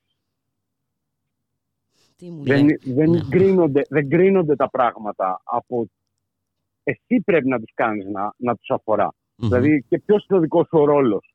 Να ακολουθείς τις τάσεις των δημοσκοπήσεων ή να δημιουργείς τάσεις. Οι οποίες, ηρίστοε παρόδο, τώρα εντάξει, δεν έχουν πέσει και ποτέ μέσα, δηλαδή. Τα τελευταία χρόνια. Εργαλεία είναι. Εγώ δεν θέλω εργαλεία είναι. Εγώ μια διαπίστωση κάνω. Υπάρχουν και άνθρωποι που προσπαθούν, ας πούμε, μπορεί να προσπαθούν να κάνουν τη δουλειά τους αξιοπρεπώς και σε αυτό το χώρο. Αλλά εργαλεία είναι και αυτά και θα πέφτουν και έξω και πρέπει να τα αντιμετωπίζουμε ως επιστημονικά εργαλεία που μας δίνουν κάποια δεδομένα. Κυρίως, ξέρετε, τα λάθη στις δημοσκοπήσεις έρχονται όχι από τα πρωτογενή δεδομένα, αλλά από τον τρόπο που φιλτράρουμε τα πρωτογενή δεδομένα. Οπότε εκεί είναι συνήθως ο πυρήνας των λαθών. Δηλαδή το τι απαντάει ένα κοινωνικό σύνολο, αν καταφέρεις να έχεις πραγματική εκπροσώπηση και πραγματικά δεδομένα δηλαδή, το τι απαντάει είναι μια αλήθεια. Το αν αυτή την αλήθεια τη σταθμίζεις με λάθος φίλτρα και αυτό που βγάζεις προς τα έξω είναι κάτι άλλο από αυτό που σου απαντάνε, εκεί υπάρχει ένα ζήτημα μεγάλο. Υπάρχει ένα ζήτημα μεγάλο. Ναι, και υπάρχει και ένα ζήτημα το τι θέλεις τελικά να βγάλεις, έτσι, σκοπιμότητας. Υπάρχει και αυτή. Πάντως, πρέπει να δούμε διαφορετικές εικόνες και μηνύματα. Γιατί πριν, ας πούμε, μερικούς μήνες μετά τα τέμπη, είδαμε μια σειρά πολύ μεγάλων κινητοποιήσεων και με πολύ μεγάλη παρουσία, ας πούμε, νέων παιδιών. Το έγκλημα της φύλου έχει κλονίσει πάρα πολύ κόσμο. Θέλω να πω ότι δεν είναι μόνο σήμαντα τα πράγματα. Δεν πρέπει να θεωρούμε ανά πάση στιγμή ότι όλα έχουν χαθεί, ότι όλα τώρα θα ανατραπούν. Τα πράγματα είναι πολύχρωμα και έχουν πολλούς τόνους, ας πούμε. Χρειάζεται διαρκής προσπάθεια και η γνώμη μου είναι ότι πρέπει μετά από αυτές τις εκλογές να ξαναμπεί ένας χώρος συζήτησης στο εσωτερικό της αριστεράς για το αν ο τρόπος που το πάμε είναι μια χαρά ή αν χρειάζεται να αλλάξει. Όχι, ο τρόπος που το πάμε δεν είναι μια χαρά, αυτό φαίνεται. Είναι ορατό. Αν χρειάζεται να αλλάξουμε. Ξέρεις, μπουλικά μου, πολλές φορές πολλοί προτιμάν καλύτερα πρώτο στο χωριό παρά δεύτερο στην πόλη. Προτιμάν την ασφάλεια της περιχαράκιας αλήθειας του καθενός. Ναι, αλλά είναι και μια πλασματική ασφάλεια, ωστόσο, Τάσο. Ναι, γιατί ποιος ο ρόλος σου αν η κοινωνία πηγαίνει αλλού από σένα? Ποιος είναι ο ρόλος σου? Να επιβεβαιώνεις ότι είσαι ο πιο αριστερός μεταξύ των αριστερών? Αλλά επειδή αυτός ο διάλογος είναι πάρα πολύ δύσκολος, πρέπει να συνειδητοποιήσουμε τη δυσκολία που είδαμε, αναγνώσαμε τουλάχιστον τα αποτελέσματα των εκλογών, έστω και ως μια εικόνα της στιγμής σήμερα. Όχι ως κάτι που δεν αλλάζει, δεν θα αλλάξει, που δεν σημαίνει ότι σε ένα γεγονός δεν θα ξανακατέβει ο κόσμος στον δρόμο. Mm-hmm. Δηλαδή δεν πρέπει να μας πάρει από κάτω αυτό, αλλά πρέπει να μας δώσει ένα μήνυμα ότι ο κόσμος, ακόμα και αυτός που έχει ριζοσπαστικά χαρακτηριστικά, ο νέος κόσμος, δηλαδή όταν φτάνουμε να βγαίνει πρώτη η Νέα Δημοκρατία στις ηλικίες 17-24, η αριστερά έχει ένα πολύ σημαντικό πρόβλημα. Mm-hmm. Και αυτό πρέπει να το αναγνωρίσει και να συζητήσει μεταξύ της και να βρούμε τρόπους να το αλλάξουμε. Mm-hmm. Ναι, πολύ σωστά είπες, πρέπει να το αναγνωρίσει. Έτσι, εδώ υπάρχει μια δυσκολία στην αναγνώριση. Γιατί αν αναγνωρίσουμε κάτι θα πρέπει να παραδεχθούμε και τα λάθη μας. Και αυτό δεν είναι... πολύ το μαζί σου και γι' αυτό δεν λέω... Αυτό είναι για όλους μας μήνυμα και μπορούμε να ξεκινήσουμε να μιλάμε και για τον καθέναν και... Αλλά το ζήτημα δεν είναι μόνο να πούμε ότι το θέμα είναι. Όχι. Το θέμα είναι. Να αναγνωρίσουμε τα λάθη μας, να τα διορθώσουμε και, εν πάση περιπτώσει, να πάμε παρακάτω. Και το κυριότερο, να δώσουμε μια εναλλακτική. Έτσι, για μένα είναι πολύ βασικό. Να πούμε ποια είναι αυτή η άλλη πρόταση. Νομίζω ότι είμαστε μακριά από το να σχεδιάσουμε ξανά μια νέα πρόταση. Να σχεδιάσουμε μια κοινή άμυνα, ίσως. Εντάξει. Η οποία άμυνα θα εμπεριέχει και μια πρόταση όμως. Να κάνουμε και αυτή την προσπάθεια παράλληλα. Δεν λέω παράλληλα. Να είσαι καλά, Τάσο Κορονάκη. Χωρίς στόχους δεν μπορείς να κάνεις ούτε άμυνα. Ακριβώς. Γιατί αν δεν βλέπεις μπροστά, δύσκολο να βρεις και τον τρόπο, έτσι, για να προχωρήσεις. Χάρηκα πολύ που τα είπαμε. Και εγώ Τάσο. Εύχομαι πραγματικά ο κόσμος να αναγνωρίσει και την προσπάθεια που κάνει το ΜΕΡΑ25 Συμμαχία για τη Ρήξη. Και από τη μία εκλογική μάχη στην άλλη, κάποιος που βλέπει μπορεί να δει ότι υπάρχουν αλλαγές, ότι νιώθει μηνύματα που έρχονται, mm-hmm. ότι τα παίρνει αυτά και ανταποκρίνεται. Mm-hmm. Και με βάση αυτό και εύχομαι και καλώ ανθρώπους που βρίσκονται κοντά στη ριζοσπαστική αριστερά, άνθρωποι που θα ήθελα να υπάρχει μια διαφορετική φωνή, μια φωνή που να μεταφέρει τον παλμό των κινημάτων μέσα στο Κοινοβούλιο, να το ξανασκεφτούν και να δώσουν στο ΜΕΡΑ25 Συμμαχία για τη Ρήξη αυτό το μικρό ποσοστό που χρειάζεται για να υπάρχει εκπροσώπησή τους στην επόμενη Βουλή. Εύχομαι να τα ξαναπούμε. Και μετά εδώ είμαστε να τα πούμε όλα. Με την είσοδο του ΜΕΡΑ25 Συμμαχία για τη Ρήξη στη Βουλή. Μετά τις 25. Γιατί διαφορετικά θα είναι ακόμα πιο δύσκολα τα πράγματα. Σίγουρα, αλλά εντάξει. Ας τα αφήσουμε τώρα. Διαφορετικά θα είναι πολύ δύσκολο. Θα το δούμε μετά καλά. Αυτό. Να είσαι καλά, σε ευχαριστώ πάρα πολύ, Τάσο Κορονάκη. Γεια χαρά. Πολύ, γεια σας.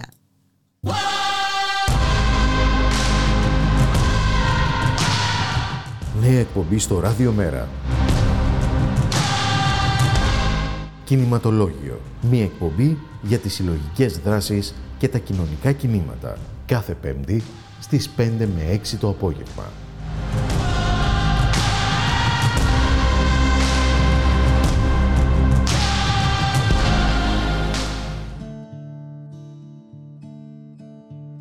Ο τόπος που μεγάλωσα κρυφό παραπονό έχει, που η θάλασσα δεν δέχτηκε το χώμα του να βρέχει.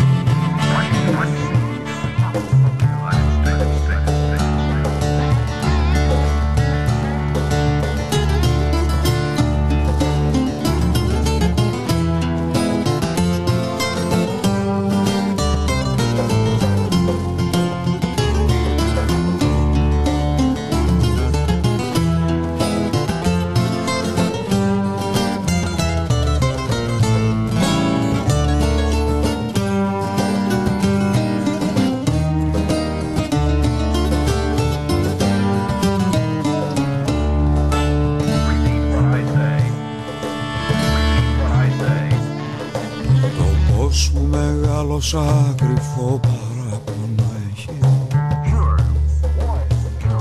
Η θάλασσα δεν δέχτηκε το χώμα του να βρέχει. Παρόλα αυτά του ωκεανού ξέρω το μαύρο κύμα. Σε πάει σα στο βυθό, σε πάει και στην Κίνα. Και στην Αμερική μαζί με τη Μαρίκα, τον Τούσια, τον Κωστή.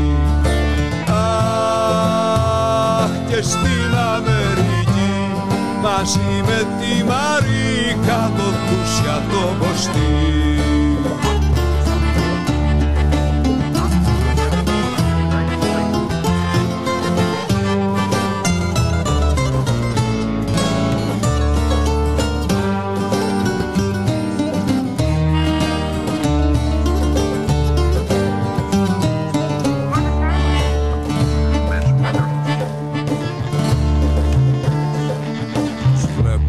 Στα μάτια μου μες στο παλιό βαπόρι,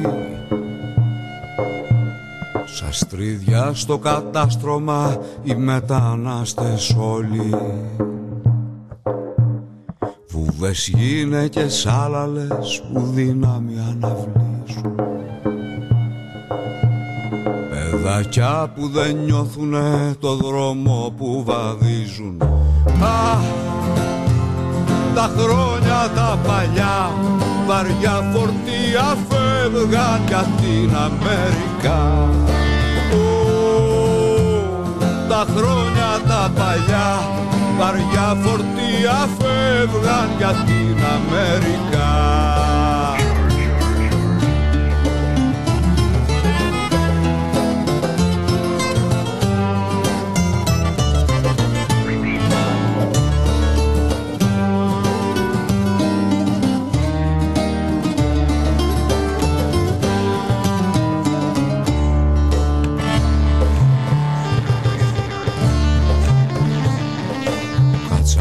Ανεμίζουνε τα κάτσαρα μαλλιά τους, καθώς κοίταζει αντίθετα προς τη γενέτειρά του. Του φέρνει ο ανεμός στα αυτιά τραγούδια αγαπημένα. Τα παίξε στην κιθάρα του, τα δώσε και σε μένα. Απ' την Αμερική μαζί με τη Μαρίκα, τον Τούσια, τον Κωστή. Αχ, απ' την Αμερική μαζί με τη Μαρίκα, τον Τούσια, τον Κωστή.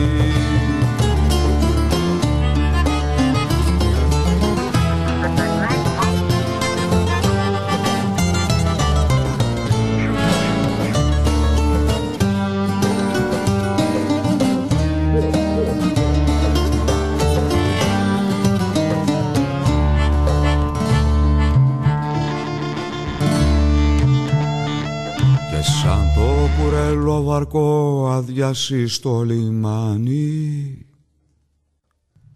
θα τους στίβαξουν στη σειρά οι ξένοι πολισμάνοι. Άλλοι θα έχουν τον τρόπο τους και θα ευδοκιμήσουν, κι αλλιώς να πεθάνουνε τη δίψα δεν θα σβήσουν. Στην Αμερική, Ελλάδα σαν άγριο κορδό, φύτρωσες και εκεί. Αχ, στην Αμερική, Ελλάδα σαν άγριο κορδό, φύτρωσες και εκεί.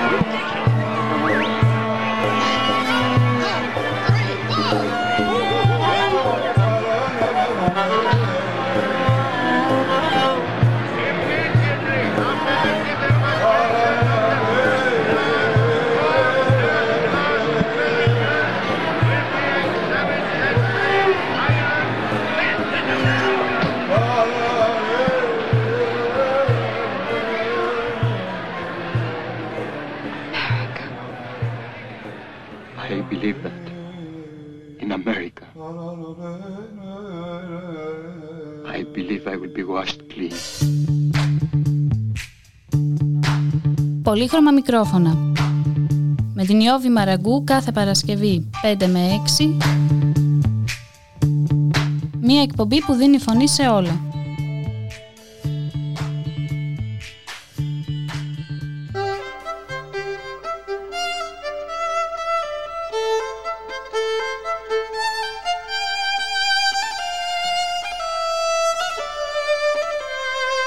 Ραδιομέρα. Η ανυπακοή στο ραδιόφωνο.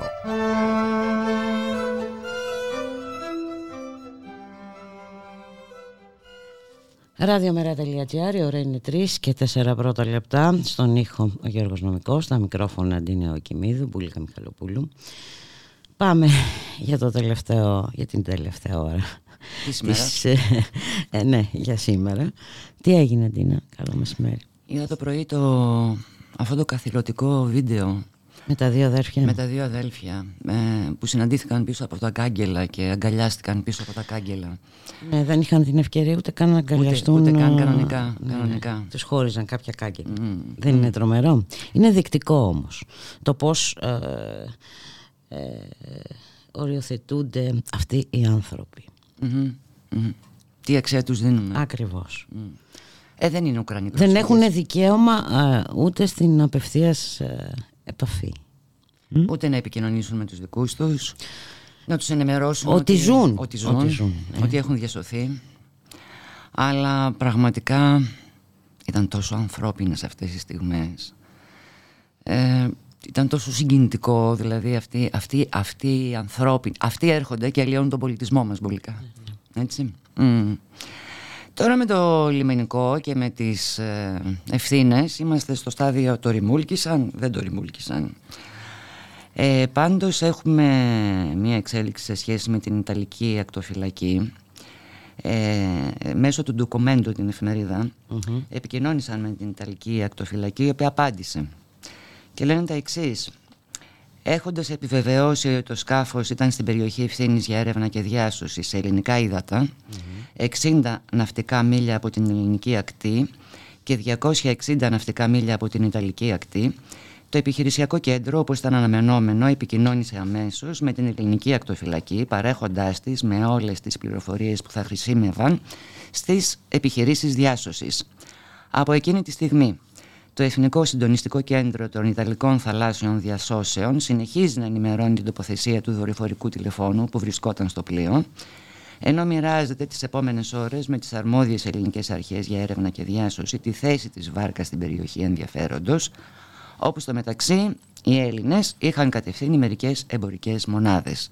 Τους εκθέτουν εντελώς, δηλαδή, εν ολίγης. Και βέβαια μια καταγραφή με χρονολογική σειρά της τραγωδίας στην Πύλο πραγματοποιήθηκε και η Ιταλική εφημερίδα Ρεπούμπλικα. Επιρρύπτοντας ευθύνη στην ελληνική πλευρά για καθυστερημένη αντίδραση στη διάσωση των μεταναστών. Βέβαια, έχουμε κάποιες συλλήψεις, νομίζω, κάποιων Αιγύπτιων. Ναι, κάποιοι Αιγύπτιοι. 10, 11, δεν ξέρω πώς είναι. Κοίταξε. Να δούμε που θα καταλήξουν οι έρευνες, αν και δεν μπορούμε να είμαστε καθόλου αισιόδοξοι. Μάλλον ο σταθμάρχης θα φταίει και εδώ. Ο σταθμάρχης, ναι.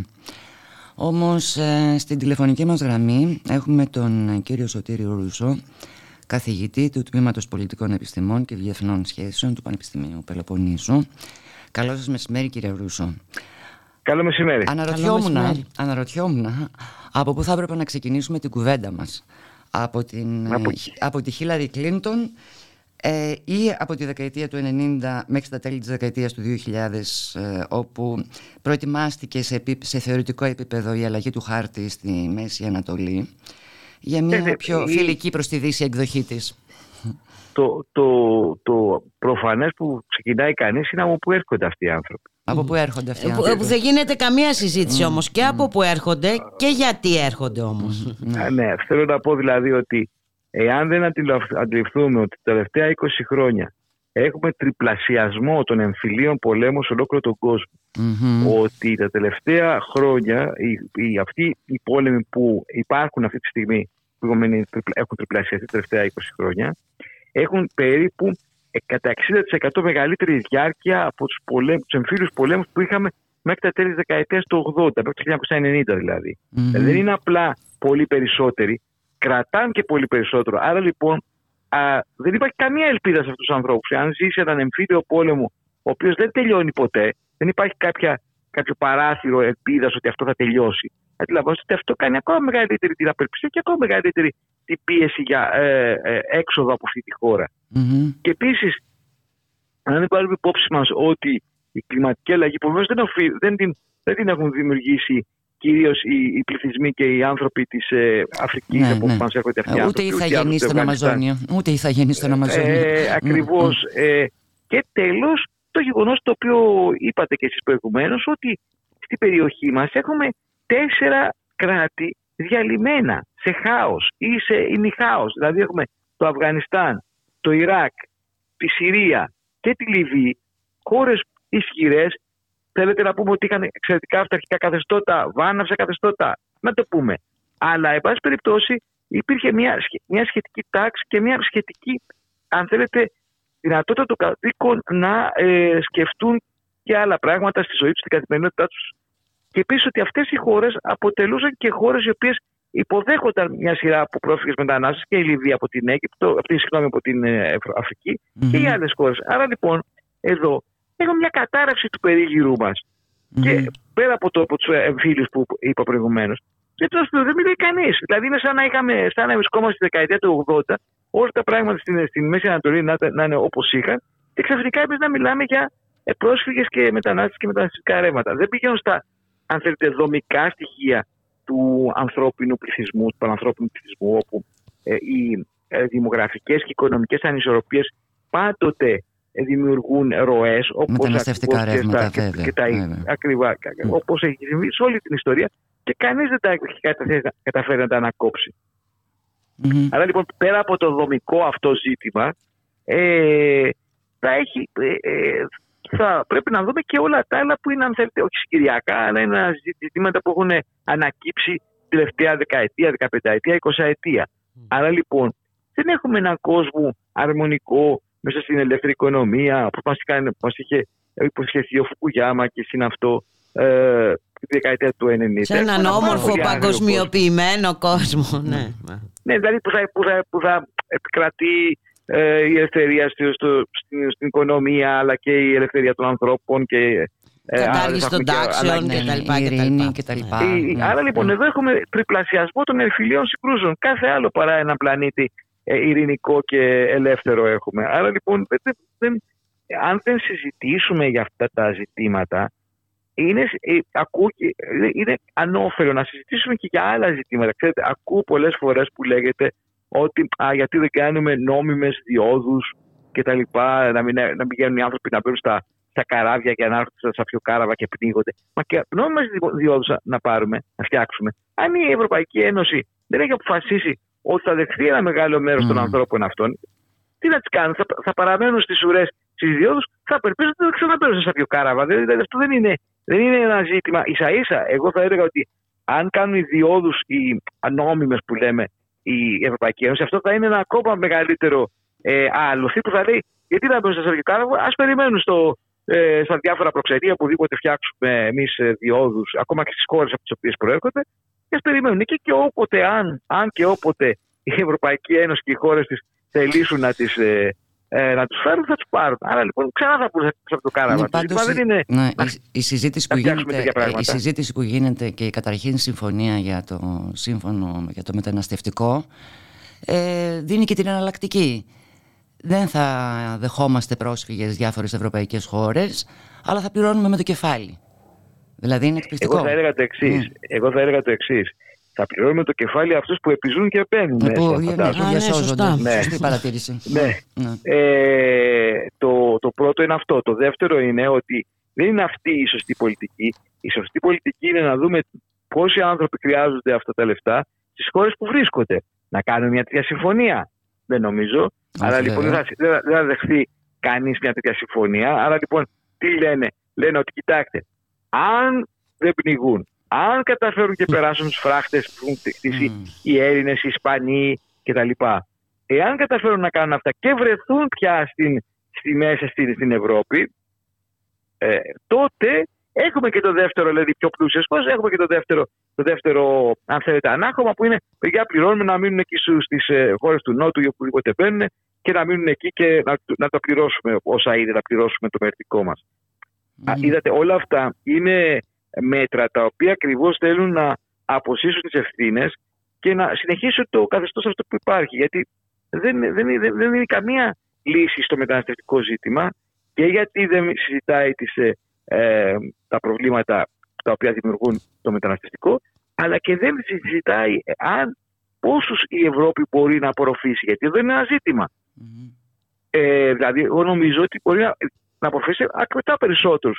Δεν είναι δυνατόν οι Αφρικανοί, να μην οι Σύριοι, γιατί πολλοί από αυτούς που χάθηκαν στα νερά της Μεσογείου ήταν άνθρωποι από τη Συρία, αν δεν κάνω λάθος. Ναι, όπως και ο νεαρός που συναντήθηκε σήμερα με τον αδελφό του Σύριου. Ακριβώς. Ναι, οι Σύριοι λοιπόν δεν είναι δυνατόν να έρθουν. Αλλά αποδεχθήκαμε εκατοντάδες χιλιάδες Ουκρανούς και καλά κάναμε. Εγώ δεν είμαι. Καλά κάναμε, ναι. Δεν είμαι εναντίον αυτού. Αλλά ξαφνικά οι Ουκρανοί είναι ευπρόσδεκτοι πρόσφυγες. Οι Σύριοι δεν είναι, οι Αφγανοί δεν είναι ευπρόσδεκτοι, ή αυτοί που έρχονται από χώρες οι οποίες βρίσκονται σε χάος, όπως είναι το Μάλι ή ο πρώην Κογκός, Σαΐρ και ξανά Κογκό. Γιατί η Βόρεια Νιγηρία. Άρα λοιπόν υπάρχουν λοιπόν κάποιοι οι οποίοι είναι ευπρόσδεκτοι στην Ευρώπη και κάποιοι που δεν είναι ευπρόσδεκτοι. Κάποιοι που είναι περισσότερο άνθρωποι από κάποιους άλλους. Δηλαδή, ακριβώς. Επειδή μιλήσατε για τριπλασιασμό των εμφύλιων συγκρούσεων, αυτό βέβαια είναι και απότοκο συγκεκριμένων πολιτικών και στάσεις της Δύσης. Να κάνουμε ένα σχόλιο από αυτού. Κοιτάξτε, δεν πολεμάνε με ακόντια, πολεμάνε με σύγχρονα πολλές φορές όπλα και αρκετά σύγχρονα όπλα. Πρόσφατα μάθαμε ότι οι παραστρατιωτικοί του Σουδάν χρησιμοποιούσαν το Predator, αν θυμάμαι καλά. Ναι, μια χαρά. Πολύ καλά. Δηλαδή θέλω να πω ότι όχι μόνο χρησιμοποιούν όπλα, δεν χρησιμοποιούν καν λιανοτούφεκα, χρησιμοποιούν προηγμένες τεχνολογίες όπλα σε αυτούς τους εμφυλίους, που κάποιους τα πουλάνε. Κάποιους τα δίνουν με αντάλλαγμα την εκμετάλλευση πόρων κτλ. Άρα λοιπόν η αντίληψη είναι ότι ποιοι τα πουλάνε αυτά τα όπλα, ποιοι βρίσκονται, ποιοι βοηθάνε όλα αυτά τους στρατούς που υπάρχουν εκεί, ποιοι ποδαβλίζουν αυτή τις εμφύλιες συγκρούσεις. Η Δύση και προφανώς και άλλες χώρες, όπως είναι πρόσφατα και η Κίνα που παίζει ρόλους στην Αφρική κυρίως, και η Ρωσία που παίζει ρόλους με διάφορες εταιρείες στρατών. Άρα λοιπόν υπάρχουν δυνάμεις, η Δύση έχει πολύ μεγαλύτερο βεβαίως μερίδιο, γιατί και πολύ μεγαλύτερος ο χρόνος με τον οποίο παρεμβαίνει, αλλά έχουν μερίδιο γιατί και τις δυνάμεις αυτές υποθάλπτουν και εκμεταλλεύονται τους πόρους αυτών των χωρών και χαϊδεύουν πολλά διεφθαρμένα καθεστώτα που βρίσκονται εκεί. Άρα λοιπόν υπάρχουν ευθύνες. Δεν θέλουν κανένας στην Ευρωπαϊκή Ένωση δεν μπορεί να το συζητήσεις. Πρώτα απ' όλα η Ευρωπαϊκή Ένωση αυτό δεν είναι θέμα, διότι αμέσως μπαίνει το ζήτημα της εξωτερικής πολιτικής, της πολιτικής άμυνας, που κάθε χώρα μπορεί να κάνει σχεδόν ό,τι θέλει, και κυρίως οι μεγάλες χώρες. Δηλαδή δεν πρόκειται η Γαλλία, οι άλλες χώρες, η Ολλανδία, οι άλλες χώρες που παίζουν τέτοιους ρόλους, ακόμα και η Ισπανία, να δώσουν λογαριασμό στην Ευρωπαϊκή Ένωση για το τι κάνουν. Πολλού δε μάλλον η Μεγάλη Βρετανία, που δεν είναι καν μέρος της Ευρωπαϊκής Ένωσης. Άρα και οι Ηνωμένες Πολιτείες. Άρα λοιπόν δεν υπάρχει κάτι τέτοιο. Δεν μπορούμε να συζητήσουμε τα προβλήματα αυτά που δημιουργούνται.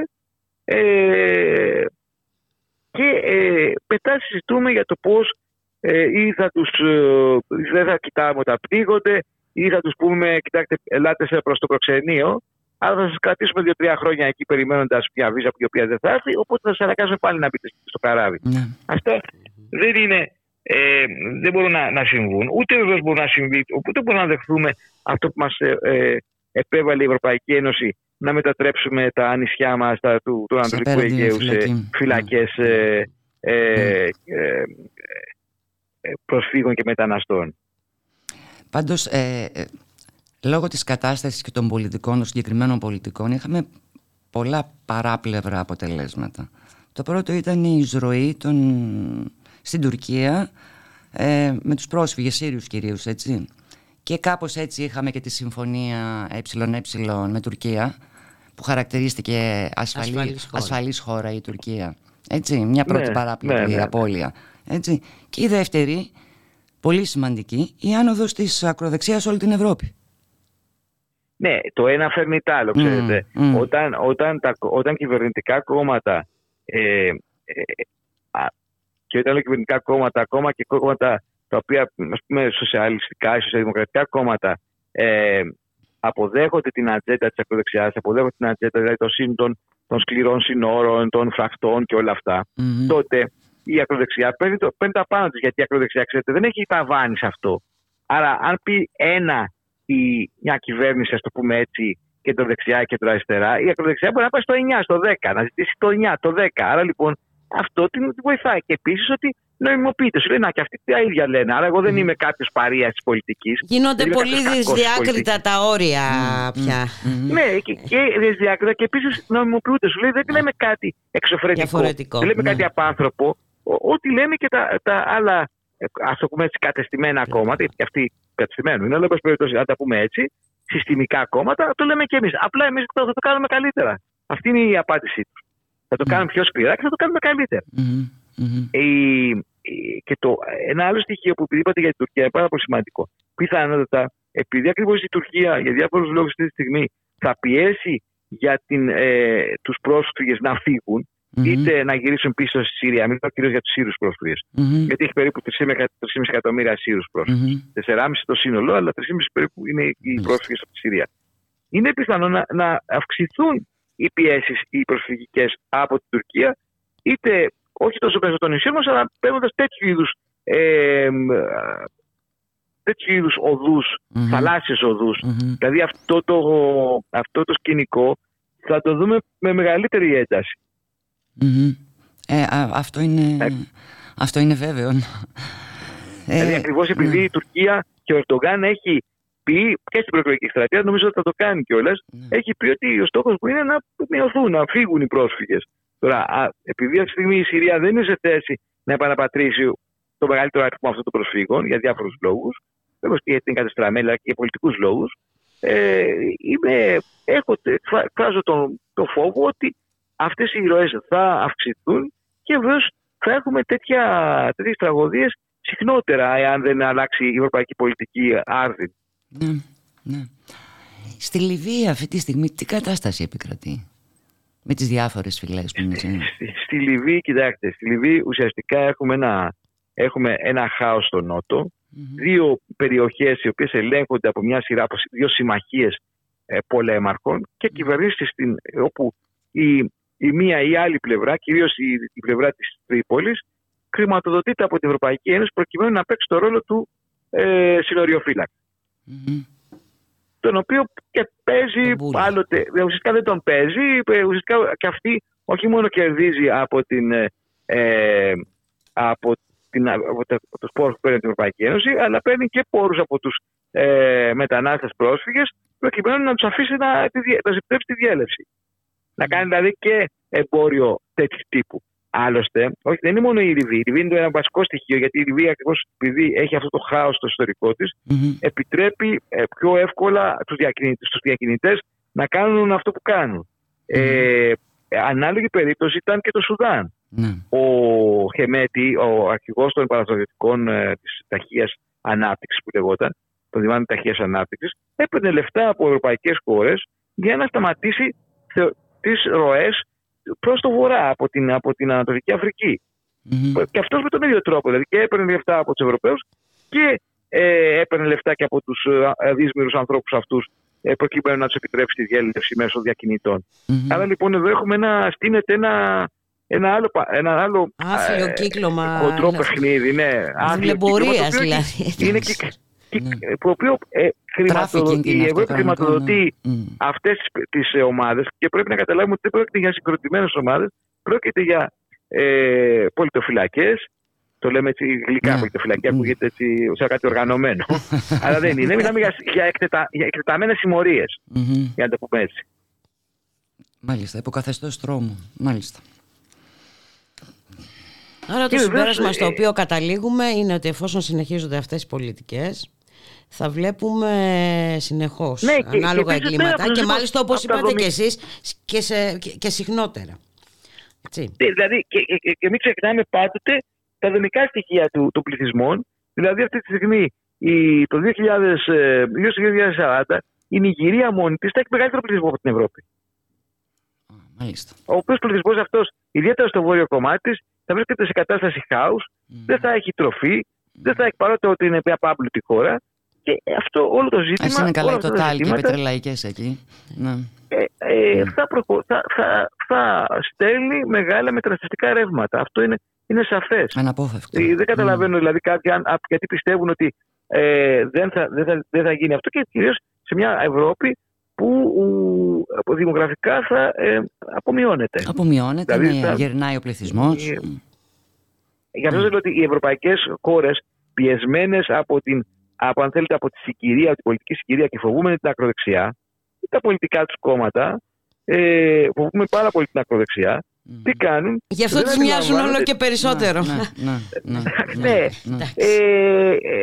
Δεν κάνουν και μια πραγματική ευρωπαϊκή μεταναστευτική πολιτική. Τι χρειαζόμαστε, πόσους χρειαζόμαστε, γιατί χρειαζόμαστε. Εγώ το λέω και έτσι, πώς να το πω, κοινικά, χωρίς το ανθρωπιστικό κομμάτι. Ναι, χωρίς το ανθρωπιστικό κομμάτι. Ας το πούμε έτσι, ως αγορά εργασίας και ως ασφαλιστικό ζήτημα. Πόσους ανθρώπους χρειαζόμαστε, είμαστε εντάξει με αυτούς που έχουμε? Δεν νομίζω. Οι πολιτικές ηγεσίες της Ευρώπης έχουν αποδειχθεί ολίγιστες. Γιατί ακριβώς και στην Ελλάδα υπάρχει κανείς να μας πει αυτή τη στιγμή αν χρειαζόμαστε και πόσους μετανάστες χρειαζόμαστε για να δουλέψουν στην Ελλάδα? Νομίζω ότι πάει κανείς να το πει.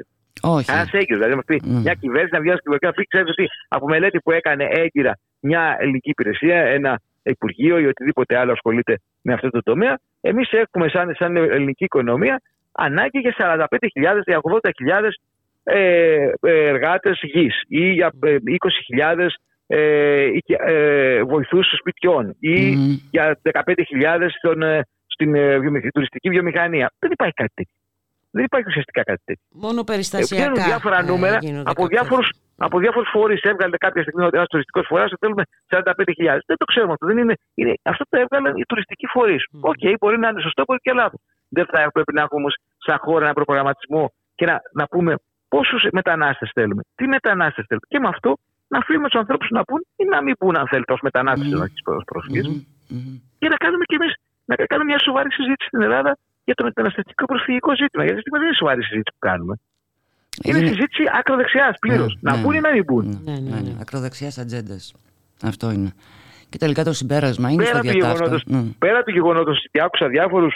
Και αυτό θέλω να το πω, είναι πολύ σημαντικό. Άκουσα διάφορους ακροδεξιούς αναλυτές, και όλους αυτούς τους λέω ακροδεξιούς, ακόμα και αυτοί που δεν θεωρούν τον εαυτό τους ακροδεξιό, να μιλάνε για το ότι δεν έπρεπε να τους σώσουμε κτλ. Δεν θα πω στο δημοσιογραφικό, θα πω καθαρά στο θέμα διεθνών σχέσεων. Εάν συνεχίσουμε να μισθώσουμε ανθρώπους εκεί που έχουμε όρια έρευνας και διάσωσης, τότε είναι πολύ πιθανό άλλες χώρες να το κάνουν. Και το λέω αυτό γιατί κάποιοι μας κάνουν τους υπερπατριώτες, ότι θέλουν να φάνε τους Τούρκους κτλ.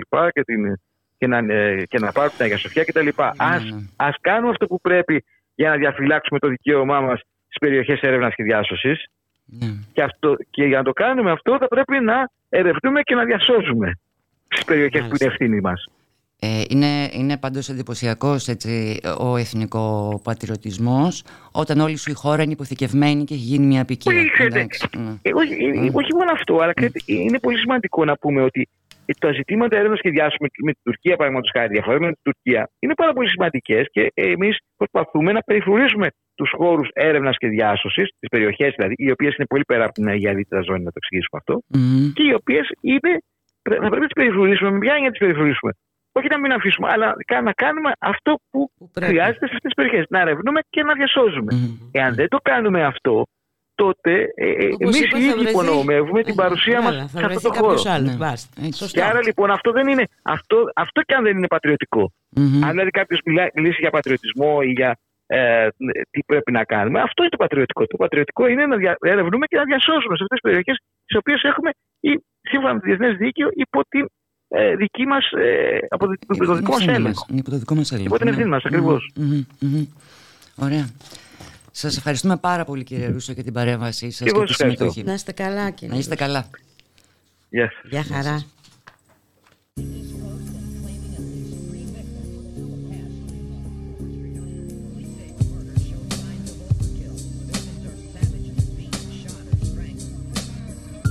ξανά τριγύρω κι όλα μοιάζουν ξένα. Και να τα αγγίξω δεν μπορώ, είναι καλά κρυμμένα. Κοιτάω τα σύννεφα και σκέφτομαι ταξίδια. Μα χωρίς φως όλα τα γκρίζα στην ψυχή μου είναι ίδια. Γι' αυτό τα μάτια χαμηλώνω προς τη γη. Και σε καλό μου πάλι να μου βγει. Γιατί κι αυτό το χώμα τώρα που πατάω, δε φταίω εγώ, δεν με μαθά να τα αγαπάω. Μονάχα σύμβολα τριγύρω και εικόνες. Μασόνι στο σκοτάδι να στείνουνε κανόνες. Μια αιμονή ιδέα και μια φοβία. Μήπως ποτίσει το μυαλό μου μες στημένη βία. Λόγια πολλά και δεν αντέχω πια. Που είναι η πατρίδα μου εκείνη η γλυκιά. Που έχει στην πέτρα χαραγμένο λέει το φως. Λες να την ξέχασε για πάντα ο Θεός. Και νιώθω πρόσφυγας εδώ που έχω γεννηθεί σαν τους προγόνους μου. Εδώ έχω στηθεί για να ξεπλύνω τύψεις και υποσχέσεις να εκπληρώσω. Πόσο ακόμα θα πληρώσω. Έχω σημάδια προσφυγιάς και το γλυκό φιλί γιαγιάς. Στο μέτωπό μου έχω τον πόνο αδελφό και ένα όνειρο κρυφό. Διαφυλακτό μου κάτω από τον ήλιο χωρίς φως, για μένα γκρίζος ουρανός. Κι όμως υπάρχω, παίρνω κουράγιο, τραγουδώ για όλα αυτά που αγαπώ χωρίς να τα έχω.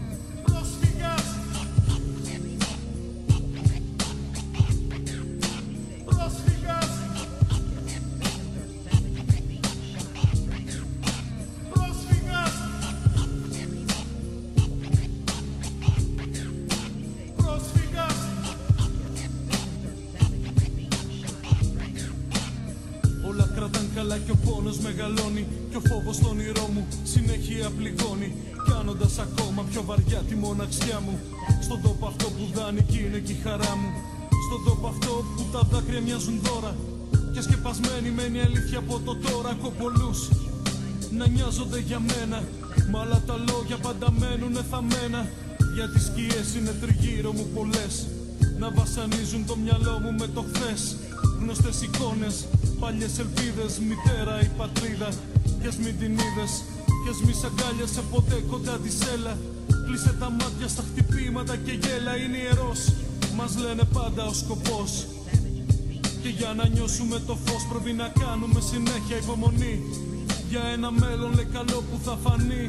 Μα τους βαρέθηκα όλους που να είναι ο Θεός. Λες να είναι πρόσφυγας κι αυτός. Έχω σημάδια προσφυγιάς και το γλυκό φιλί γιαγιάς. Στο μέτωπό μου έχω τον πόνο αδελφό και ένα όνειρο κρυφό. Διαφυλακτό μου κάτω από τον ήλιο χωρίς φως, για μένα γκρίζος ουρανός. Κι όμως υπάρχω, παίρνω κουράγιο, τραγουδώ για όλα αυτά που αγαπώ χωρίς να τα έχω.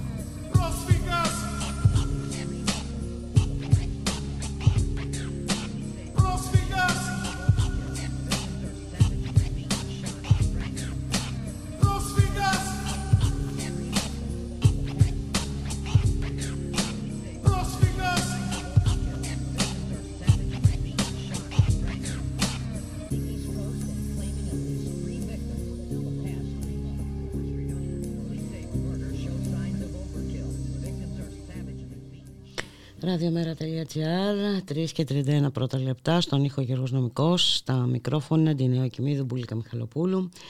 Και έχουμε το λιμενικό τώρα να αυτοαναιρείται. Η ελληνική ακτοφυλακή παραδέχεται τώρα το περιστατικό με το σκηνή, ενώ το πρωί επισήμως το διέψευδε. Το λιμενικό δεν μιλάμε για σκηνή ρημούλη και εσείς, αναφορά που έχει γίνει από αρκετούς διασωθέντες, αλλά για ένα μικρό σκηνή που δόθηκε στο αλευτικό 3 ώρες πριν από τη βήθησή του. Τώρα, γιατί δόθηκε αυτό το σκηνή? Για τρόφιμα, λέει. Ακατανόητα πράγματα. Εντάξει. Και βέβαια θα μεταφερθούν οι διασωθέτες στη Μαλακάσα. Σήμερα? Νομίζω ότι ετοιμάζονται, ναι, ήδη από σήμερα. Μάλιστα. Σήμερα η Καθημερινή φιλοξενεί με ενδιαφέρουσα συνέντευξη του Σάβα Κουρεπίνη, ο οποίος είναι καπετάνιος στο διασωστικό σκάφος Άστραλ της μη κυβερνητικής οργάνωσης Open Arms. Όπως εξηγεί ο κύριος Κουρεπίνης, στην πλειονότητα των περιστατικών στα οποία έχει προσφέρει ο ίδιος βοήθεια, δεν βρισκόταν σύμφωνα με μαρτυρίες διασωθέντων στο τιμόνι κάποιο μέλος του κυκλώματος των διακινητών. Μας λένε ότι συνήθως τα μεγάλα σκάφη τα βγάζουν μέχρι ένα σημείο άτομα που ξέρουν να τα χειρίζονται. Έχουν δηλαδή καπετάνιο, ο οποίος έπειτα με κάποιο τρόπο τα εγκαταλείπει. Στα μισά της διαδρομής πιάνουν ένα φουκαρά, του δίνουν μια πηξίδα και του λένε τράβα, όλα ευθεία. Αυτός μπορεί να μην έχει ιδέα, να μην ξέρει τι να κάνει, ούτε πώς θα έρχονται τα κύματα. Το 2016 ο κύριος Κουρεπίνης έλεγε ότι τα κυκλώματα της Λιβύης εκπαίδευαν υποτυπωδώς έναν από τους μετανάστες και τον άφηναν να ανέβει σε φουσκωτή λέμβο χωρίς να πληρώσει για τη διαδρομή. Στα 12-13 ναυτικά μίλια από τη Λιβύη είναι οι πετρελοπηγές. Φαίνεται στον ορίζοντα η φωτιά τους, του λένε. Πήγαινε εκεί, εκεί είναι η Λαμπεντούζα. Και μόλις φτάσουν στα μισά έχει τελειώσει η βενζίνη. Περιέγραφε τότε. Βάζουν τις γυναίκες και τα παιδιά μπροστά και στη μέση, ενώ οι άνδρες κάθονται γύρω-γύρω και πάνω στον μπαλόνι του φουσκωτού, όπως ο ναβάτης σε άλογο. Στην τηλεφωνική μας γραμμή όμως έχουμε τον κύριο Δημήτρη Χούλη. Ο κύριος Χούλης είναι δικηγόρος από τη Σάμο και έχει υπερασπιστεί πολλές φορές πρόσφυγες και μάλιστα... Κατηγορούμενος ως διακινητές. Κατηγορούμενος ως διακινητές και μάλιστα ο κύριος Χούλης είχε στοχοποιηθεί και από τον κύριο Μηταράκη. Καλώς μεσημέρι, κύριε Χούλη. Καλό μεσημέρι.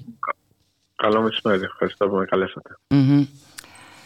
Τι γίνεται με την ιστορία των προσφύγων οι οποίοι κατηγορούνται για διακινητές και εφόσον διασωθούν και δεν πνιγούν και δεν καταλήξουν στον πάτο της θάλασσας της Μεσογείου, εν τέλει βρίσκονται κατηγορούμενοι και οδεύουν προς τις φυλακές? Να σας πω ότι οποιαδήποτε συζήτηση για διακινητές αυτή τη στιγμή γίνεται για να καλύψουμε τις ξεκάθαρες ευθύνες πλέον του λιμενικού. Είναι ξεκάθαρες, δεν τις αρνείται κανείς και ο τρόπος με τον οποίο λένε ψέματα και αλλάζουν την ιστορία τους κάθε 3 ώρες είναι νομίζω το μεγαλύτερο πρόβλημα. Μάλλον τις αντιφάσεις πέφτουν. Ναι. Οπότε θα μας επιτρέψουν να μιλήσουμε για τους διακινητές.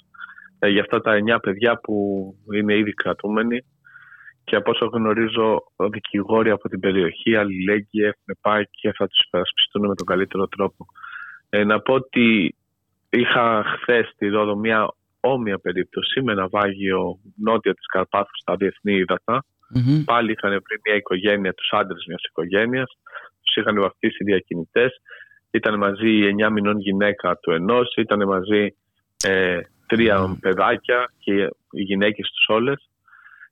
Και όμως αυτούς για ένα χρόνο τους είχαμε στη φυλακή ως διακινητές. Χθες το δικαστήριο αποφάσισε ότι δεν έχουν τα ελληνικά δικαστήρια δικαιοδοσία να δικάσουν αυτούς τους δίθεν. Ακόμα και να ήταν, δεν πήγαν στη διαδικασία, δεν έχουμε δικαιοδοσία. Γιατί στα διεθνή ύδατα ναι, έχουμε υποχρέωση διάσωση, αλλά δεν έχουμε δικαιοδοσία να δικάσουμε ένα δίκημα που δεν έγινε στην Ελλάδα. Και έτσι μετά από ένα χρόνο αφέθηκαν ελεύθεροι. Φοβάμαι ότι και αυτοί οι 9 άνθρωποι θα βρεθούν σίγουρα στη φυλακή. Δεν είναι μόνο ότι θα βρεθούν στη φυλακή προφυλακισμένοι. Είναι ότι θα τους φορτωθεί ένα βάρος ότι έχουν σκοτώσει αυτοί 500 και 600 ανθρώπους. Και όταν είσαι κλεισμένος σε μια φυλακή και σκέφτεσαι αυτό το πράγμα συνέχεια, δεν νομίζω ότι είναι και κάτι που μπορεί να γλιτώσει η ψυχή της υγείας.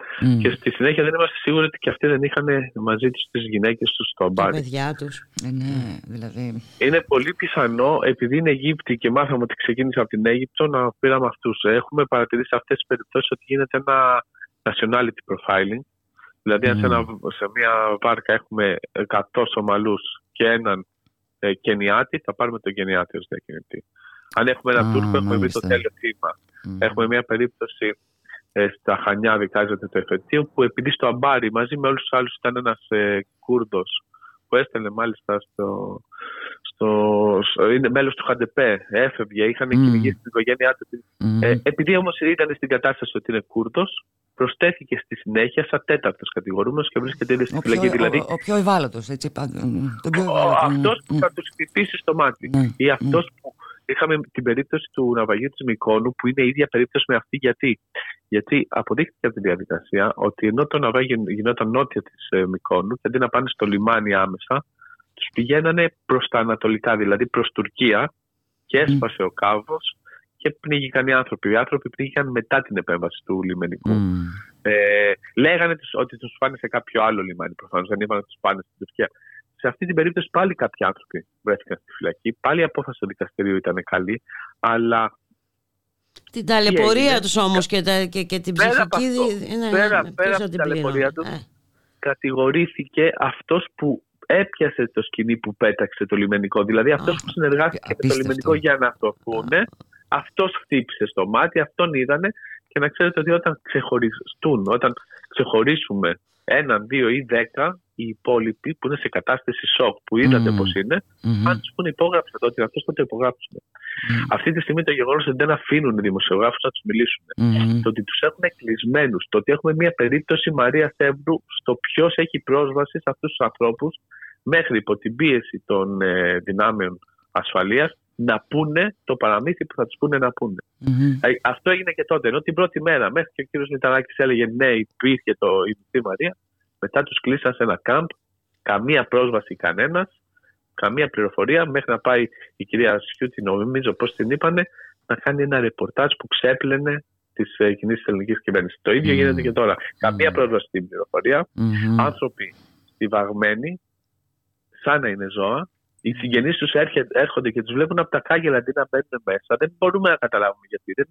Δεν καταλαβαίνω γιατί είναι αυτοί οι άνθρωποι εκεί. Να σας πω ότι είπατε θα πάνε στη Μαλακάσα, επίσης ένα φυλαγμένο περιβάλλον, όταν είναι ξεκάθαρο ότι θύματα ναυαγίου είναι δικαιούχοι διεθνούς προστασίας. Και μόνο από το γεγονός ότι έχουν επιβιώσει από αυτό το ναυάγιο είναι ένας μεγάλος δείκτης ότι θα πάρουν άσυλο. Δεν πρέπει να βρεθούν σε ένα κάμπο.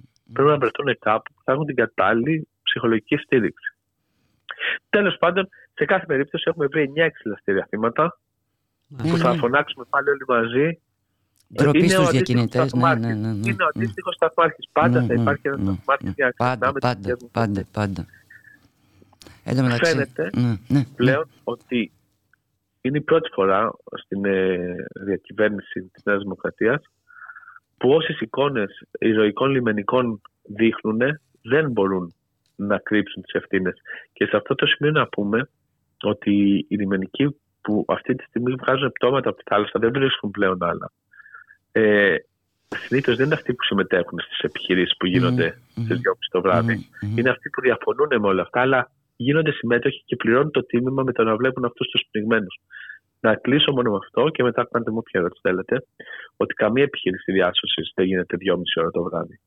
2.30 ώρα το βράδυ γίνεται μόνο επιχείρηση επαναπρόθεσης. Και όσο και να μην αρέσει αυτό, αυτό που έγινε ήταν να τους συνοδεύουν όλο το βράδυ και το βράδυ θα τους φορτώνανε σε κάποιο σκάφος και θα τους βλέπαμε σε life raft.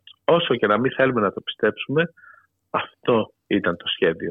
Και γι' αυτό δεν έχουν και μια καλή δικαιολογία τι έγινε. Αν είχαν προσπαθήσει να τους σώσουν και έσφαγε το σκοινί και αναποδογύριζε, θα το λέγανε από την πρώτη στιγμή και κανένας δεν θα τους κατηγορούσε. Το σκάφος το είδαμε όλοι πως ήταν και πράγματι ήταν μια δύσκολη επιχείρηση διάσωσης. Ακόμα και αν δεν το κάνανε όσο καλύτερα γινότανε, δεν θα τους κατηγορούσε κανένας. Δεν είναι αυτό. Είναι άλλα πράγματα δυστυχώς που οδήγησαν στο θάνατο αυτών των ανθρώπων. Εδώ βλέπω την περίπτωση που είχατε απασχοληθεί κιόλας εσείς ως δικηγόρος με τον 23χρονο Αφγανό πρόσφυγα που είχε χάσει το παιδί του, δηλαδή. Και αυτός μετά από 1,5 χρόνο είχε χάσει το παιδί του. Ναι, και είχε κατηγορηθεί.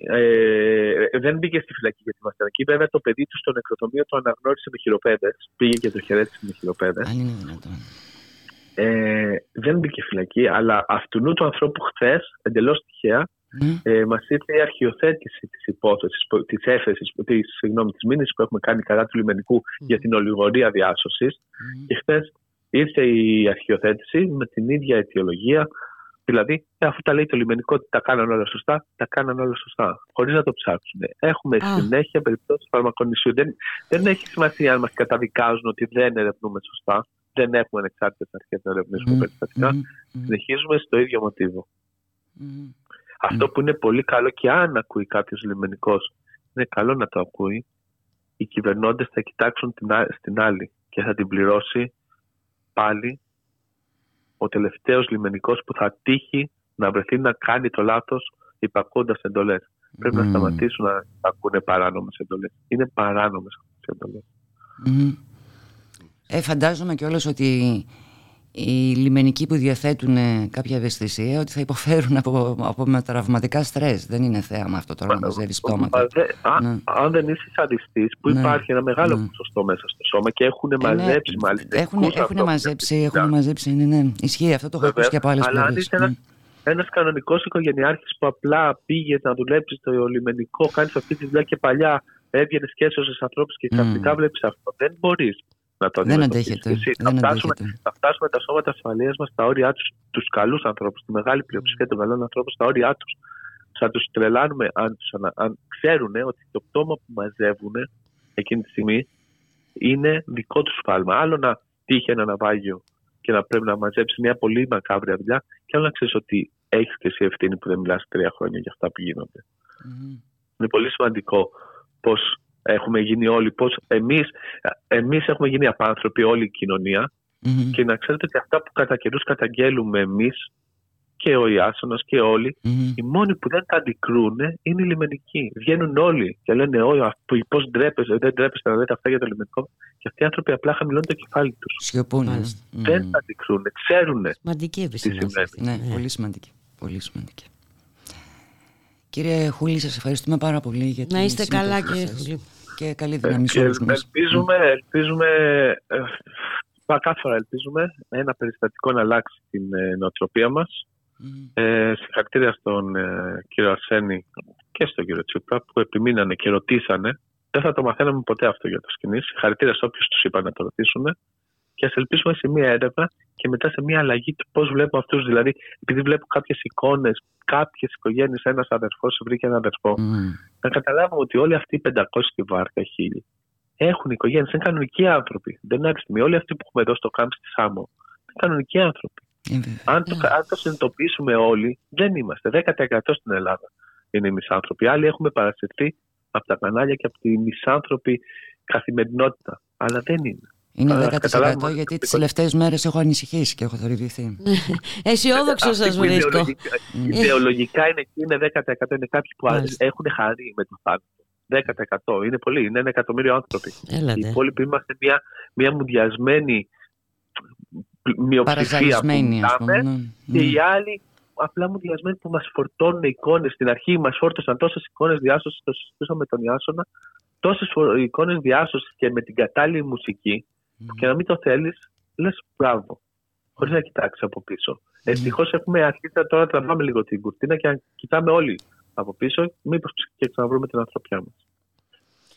Σας ευχαριστούμε πάρα πολύ. Είστε καλά, Χούλη. Ευχαριστούμε πολύ. Και εγώ. Καλώς σας.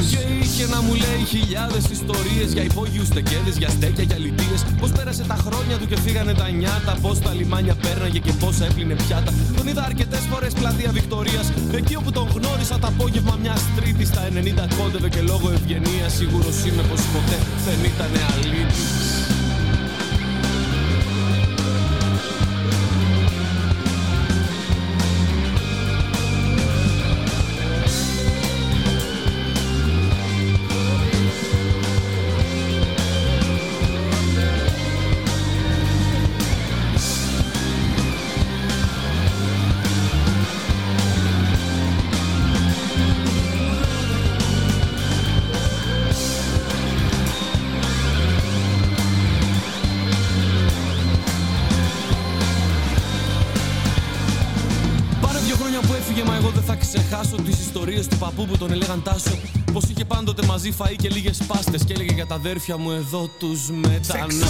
Σε ξένα μέρη άγνωστα, σε γράφανε σε λίστες. Τώρα κοίτας τα αρρωστά, τα εγγόνια σου φασίστες.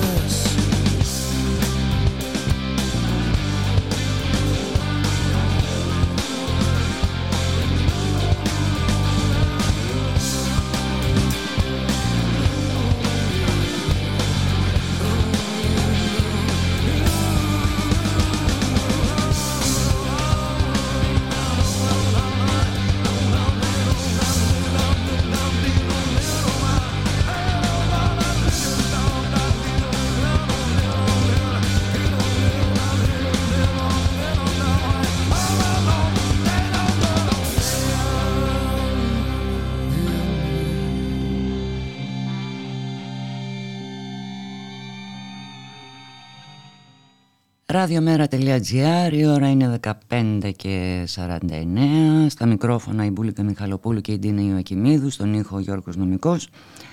Και Μπούλικα, νωρίτερα είχες μια συζήτηση σε σχέση με τη μεγάλη κινητοποίηση που θα πραγματοποιηθεί αύριο στα Γιάννενα, με τους υπηρώτες να διατρανώνουν ότι δεν θα επιτρέψουμε η Ήπειρος να γίνει βρώμικο εξορυκτικό πεδίο, γιατί είναι μεγάλη προσβολή για αυτόν εδώ τον τόπο.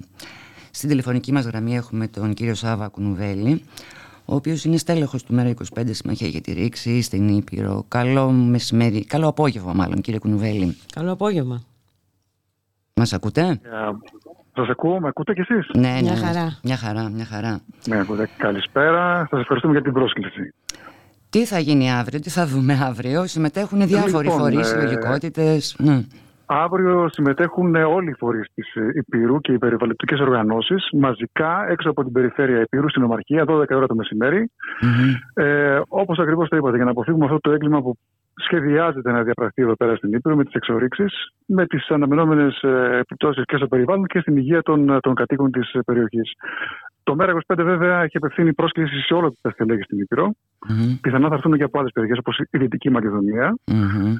Στελέχη μας να στηρίξουν μαζικά τον αγώνα των κατοίκων, γιατί δεν μπορούμε να διανοηθούμε ότι σε λίγα χρόνια εδώ στην Ήπειρο θα έχει βγει ο τόσης πλούτος στην επιφάνεια, θα έχουν καταστραφεί ποτάμια και θάλασσες παραλίες της Ηπείρου λόγω της μόλυνσης του υδροφόρου ορίζοντα και η υγεία των κατοίκων θα έχει δεχτεί ανεπανόρθωτες συνέπειες με συμπτώματα λευκαιμίας, καρδιακών νόσων και ακόμα και προβλήματα στην γέννηση των παιδιών. Δεν μπορούμε να δεχτούμε κάτι τέτοιο. Για να κερδίσει μια ενεργία, ας πούμε, ή μια άλλη εταιρεία, οποιαδήποτε εταιρεία, από το εμπόριο του ορυκτού μας πλούτου.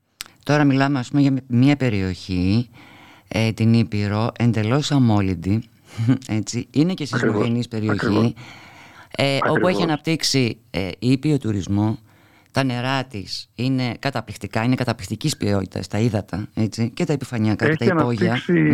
Ακριβώς, ήπιο τουρισμό, συν το ότι έχει σταθερό τουρισμό έτσι κι αλλιώς στα παράλια της Πρέβεζας και της Θεσπρωτείας, έτσι κι αλλιώς. Έχει αναπτύξει και αυτό που λέει τον ήπιο τουρισμό, ο οποίος λειτουργεί ουσιαστικά όλο τον χρόνο και δεν είναι τυχαίο ότι η Ήπειρος αρχίζει πλέον να γίνεται ελκυστική τουριστικά για όλο τον χρόνο. Αυτό λοιπόν είναι κάτι το οποίο προφανώς θα ανατραπεί. Είναι και η παραγωγή ποιοτικών προϊόντων, έτσι, είναι πολλά τα... Προσέξτε, ακριβώς εδώ είναι εδάφη που παράγουν κτηνοτροφικές μονάδες. Καταλαβαίνετε ότι ακόμα και η φέτα της Ηπείρου, για παράδειγμα, είναι και φαν, οφείλω να ομολογήσω. Ακριβώς, έτσι. Θα έχουμε συνέπειες σε όλη την εκτινοτροφική και σε όλη τη γεωργική παραγωγή εδώ πέρα. Ουσιαστικά δηλαδή όλος ο παραγωγικός ιστός της Ηπείρου θα διαταραχθεί. Θα διαταραχθεί και η τουριστική ανάπτυξη της Ηπείρου, αλλά και όπως το είπατε ακριβώς, λόγω των γεωτρήσεων θα επηρεαστεί και σεισμικά η περιοχή. Έχουμε ένα παράδειγμα στην Ολλανδία, σε μια περιοχή όπου αποχωρούν αυτή τη στιγμή, που δεν είναι σεισμογενής η Ολλανδία. Φαντάζομαι, και θα την κάνουμε τελικά, θα προκύψει. Ακριβώς. Φανταστείτε σε μια σεισμογενή λοιπόν περιοχή τι πρόκειται να γίνει. Άρα λοιπόν εμείς αύριο θα συμμετέχουμε μαζικά. Θα είμαστε παρόντες θα δώσουμε το στίγμα μας και περιμένουμε και ο κόσμος να ανταποκριθεί σε όλη αυτή τη μεγάλη προσπάθεια, η οποία δεν θα σταματήσει μέχρι την οριστική απόσυρση των σχεδίων για εξόριξη του ορυκτού μας πλούτου εδώ πέρα στην Ήπειρο. Οι Ήπειρώτες δείχνουν... Ναι, θα είναι και ο Κρήτονας Αρσένης εδώ πέρα. Καλά, ο Κρήτονας είναι. Η έκπληξη θα ήταν να μην ήταν ο Κρήτονας. Σταθερό κεφάλαιο για την περιοχή. Μα είχατε μαζί παλαιότερα συμμετάσχει σε μια τοπική κοινότητα, δεν θυμάμαι πια ακριβώς. Είχαμε πάει στα Κούρεντα. Στα Κούρεντα, ναι. Ακριβώς. Στη συνεδρίαση του τοπικού συμβουλίου μας καλοδέχτηκαν κιόλας οι άνθρωποι εκεί πέρα και μάλιστα ήμασταν και το μόνο κόμμα που ως κόμμα συμμετείχε στη συνεδρίαση του τοπικού συμβουλίου εκεί πέρα. Και μεταφέραμε και πάντα μεταφέρουμε και με προτάσεις νόμου και με περατήσεις στη Βουλή το ζήτημα των εξορίξεων της Ηπείρου και των περιβαλλοντικών επιπτώσεων που θα υπάρχουν. Αυτά στην γενική γραμμές. Εμείς αύριο θα είμαστε παρόντες. Γιατί το ζήτημα είναι πάρα πολύ σοβαρό. Είναι πάρα πολύ σοβαρό, ναι. Είναι πάρα πολύ σοβαρό για τη ζωή των Ήπειρωτών, δηλαδή την ποιότητα της ζωής και πώς θα εξελιχθούν τα πράγματα. Το θέμα είναι ότι η Ήπειρος είναι μόνο η αρχή. Δηλαδή, αν εδώ πέρα το στοίχημα χαθεί, αν εδώ πέρα δηλαδή κερδίσουν οι εταιρείες το στοίχημα και πάρουν την άδεια, την αδειοδότηση για την εξορυκτική διαδικασία, αυτό θα ανοίξει και ένα πογρόμο, ας πούμε, ανάλογων περιπτώσεων και σε άλλες περιοχές της Ελλάδας. Θα σας αναφέρω τώρα χαρακτηριστικά, καταλάβετε τι γίνεται, πώς γίνεται μια διαδικασία. Παρευρεθήκαμε πρόσφατα στην τελευταία συνεδρίαση του Δημοτικού Συμβουλίου Ζίτσας. Εκεί είχαμε συμμετοχή από πολλές οργανώσεις και από πολλούς ιδιώτες, οι οποίοι με τεκμήρια αποδείκνυαν τις περιβαλλοντικές επιπτώσεις και τις επιπτώσεις στην υγεία αλλά και τον κίνδυνο λόγω της σεισμικής ενεργοποίησης της περιοχής. Παρ' όλα αυτά, η πρόταση του Διοικητικού Συμβουλίου ήταν από πριν ηλυμένη. Ναι. Ήταν υπέρ των εξορίξεων. Μετά υπήρξαν. Αυτό είναι που λέμε βίκο αότα, έτσι. Δεν άκουσαν τίποτα. Ακριβώς. Είχαν έρθει έτοιμοι να στείλουν στο Υπουργείο Μεταφορών και Υποδομών ως Δημοτικό Συμβούλιο της περιοχής κριτική εισήγηση. Και όταν αντέδρασε ο κόσμος, τελικά τροποποίησαν, άκουσαν την εισήγηση. Οκ, λένε όχι σε εξορίξεις, αλλά ναι σε ερευνητικές γεωτρήσεις. Προσέξτε, οι οποίες αποδεδειγμένα γίνονται πάντα ταυτόχρονα. Δηλαδή, αν πεις ναι σε ερευνητικές γεωτρήσεις, ουσιαστικά λες ναι στην εξόριξη. Γιατί γίνεται ταυτόχρονα αυτή η διαδικασία. Δεν είναι άλλη διαδικασία. Και όλες οι έρευνες δείχνουν ότι η μεγάλη ζημιά γίνεται από την πρώτη γεώτρηση που θα γίνει σε μια περιοχή. Αυτή η πρόταση ουσιαστικά έχει φτάσει η θετική πρόταση από το Δημοτικό Συμβούλιο της Ζίτσας στο Υπουργείο Υποδομών και Μεταφορών. Το οποίο θα τη χρησιμοποιήσει ως έτοιμο υλικό και να προχωρήσει σε μια τέτοια συμφωνία. Πώς θα μην αντιδράσει λοιπόν ο κόσμος της Ηπείρου, πώς θα μην αντιδράσει λοιπόν η τοπική κοινωνία, όταν ξέρει ότι αν προχωρήσει κάτι τέτοιο, γιατί είναι ουσιαστικά και τα Δημοτικά Συμβούλια των Περιοχών. Φαίνεται ότι έχουν λάβει θέση σε αυτό το πράγμα θετική. Και προσπαθούμε, στην πλειοψηφία της, όχι όλη η Δημοτική Συμβουλή, και προσπαθούμε να ανατρέψουμε όλη αυτή τη διαδικασία και σε τοπικό επίπεδο, να παρέμβουμε και σε τοπικό επίπεδο, συμμετέχουμε στα Δημοτικά Συμβούλια, παρεμβαίνουμε. Η περιφέρεια, αλήθεια, τι λέει. Η περιφέρεια συντάσσεται με τους πετρελάδες. Προφανώς. Αυτό είναι δεδομένο ότι η τοπική αρχή, εδώ πέρα ειδικά ο Καχρημάκης, και ο Καχρημάνης, είναι δεδομένο ότι στηρίζει τέτοιου τύπου επέκταση μονοπωλιακών συμφερόντων στην περιοχή. Παρουσιάζοντας τα μάτια με το γνωστό μοτίβο της τουριστικής ανάπτυξης της περιοχής. Πολύ τουριστική ανάπτυξη. Δεν υπάρχει καμία περίπτωση ως τοπική κοινωνία αυτό το πράγμα το αφήσουμε να εξελίσσεται και να το ανεχτούμε. Θα μπούμε στη μέση και θα το ανακόψουμε για το καλό όχι μόνο της Ηπειρού, αλλά και της Ελλάδας. Κύριε Κουνουβέλη, ευχόμαστε δυναμική παρουσία και μαζική συμμετοχή αύριο. Θα το παρακολουθούμε και εμείς από εδώ. Μακάρι να μπορούμασταν να ήμασταν και εμείς εκεί. Τώρα είναι καλό.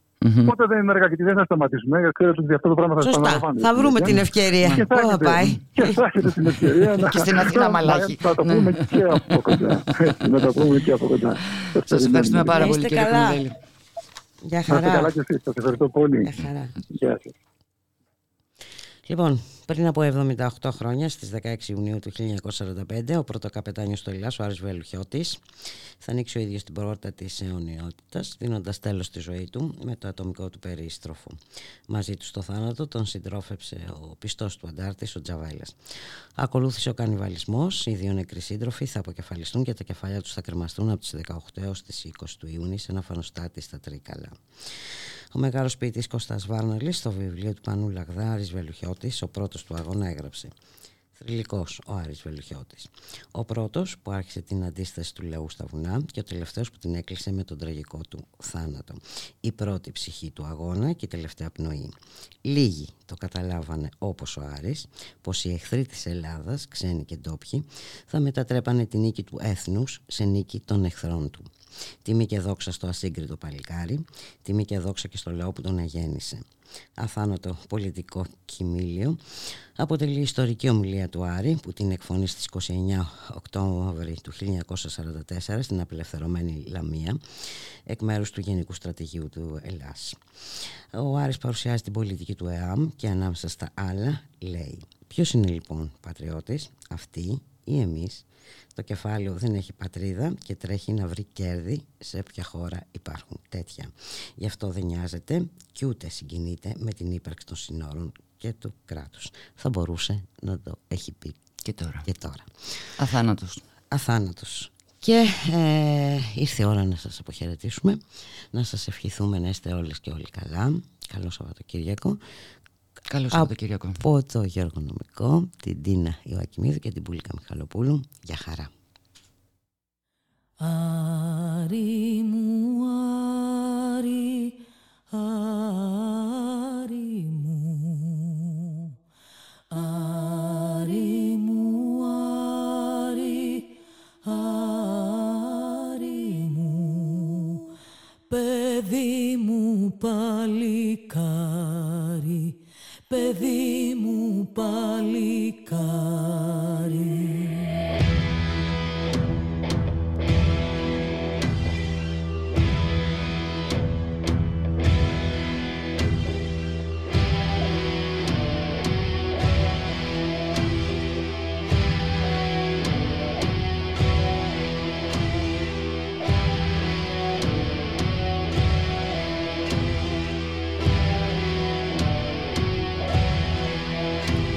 Σεράχες ίσουν σε βουνά, το κάλεσε η ανάγκη, αλλήμωνο ως το νους μου, τόσο μακριά δε φτάνει, αλλήμωνο ως το νους μου, τόσο μακριά δε φτάνει.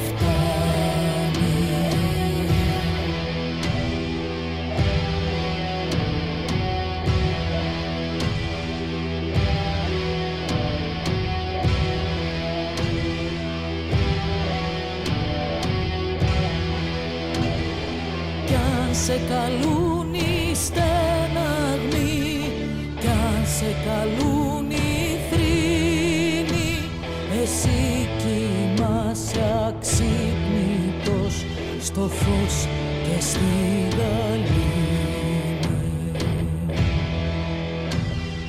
Κι αν σε καλούν οι στεναγμοί κι αν σε καλούν οι θρήνοι, εσύ κοιμάσαι αξύπνητος στο φως και στη γαλήνη.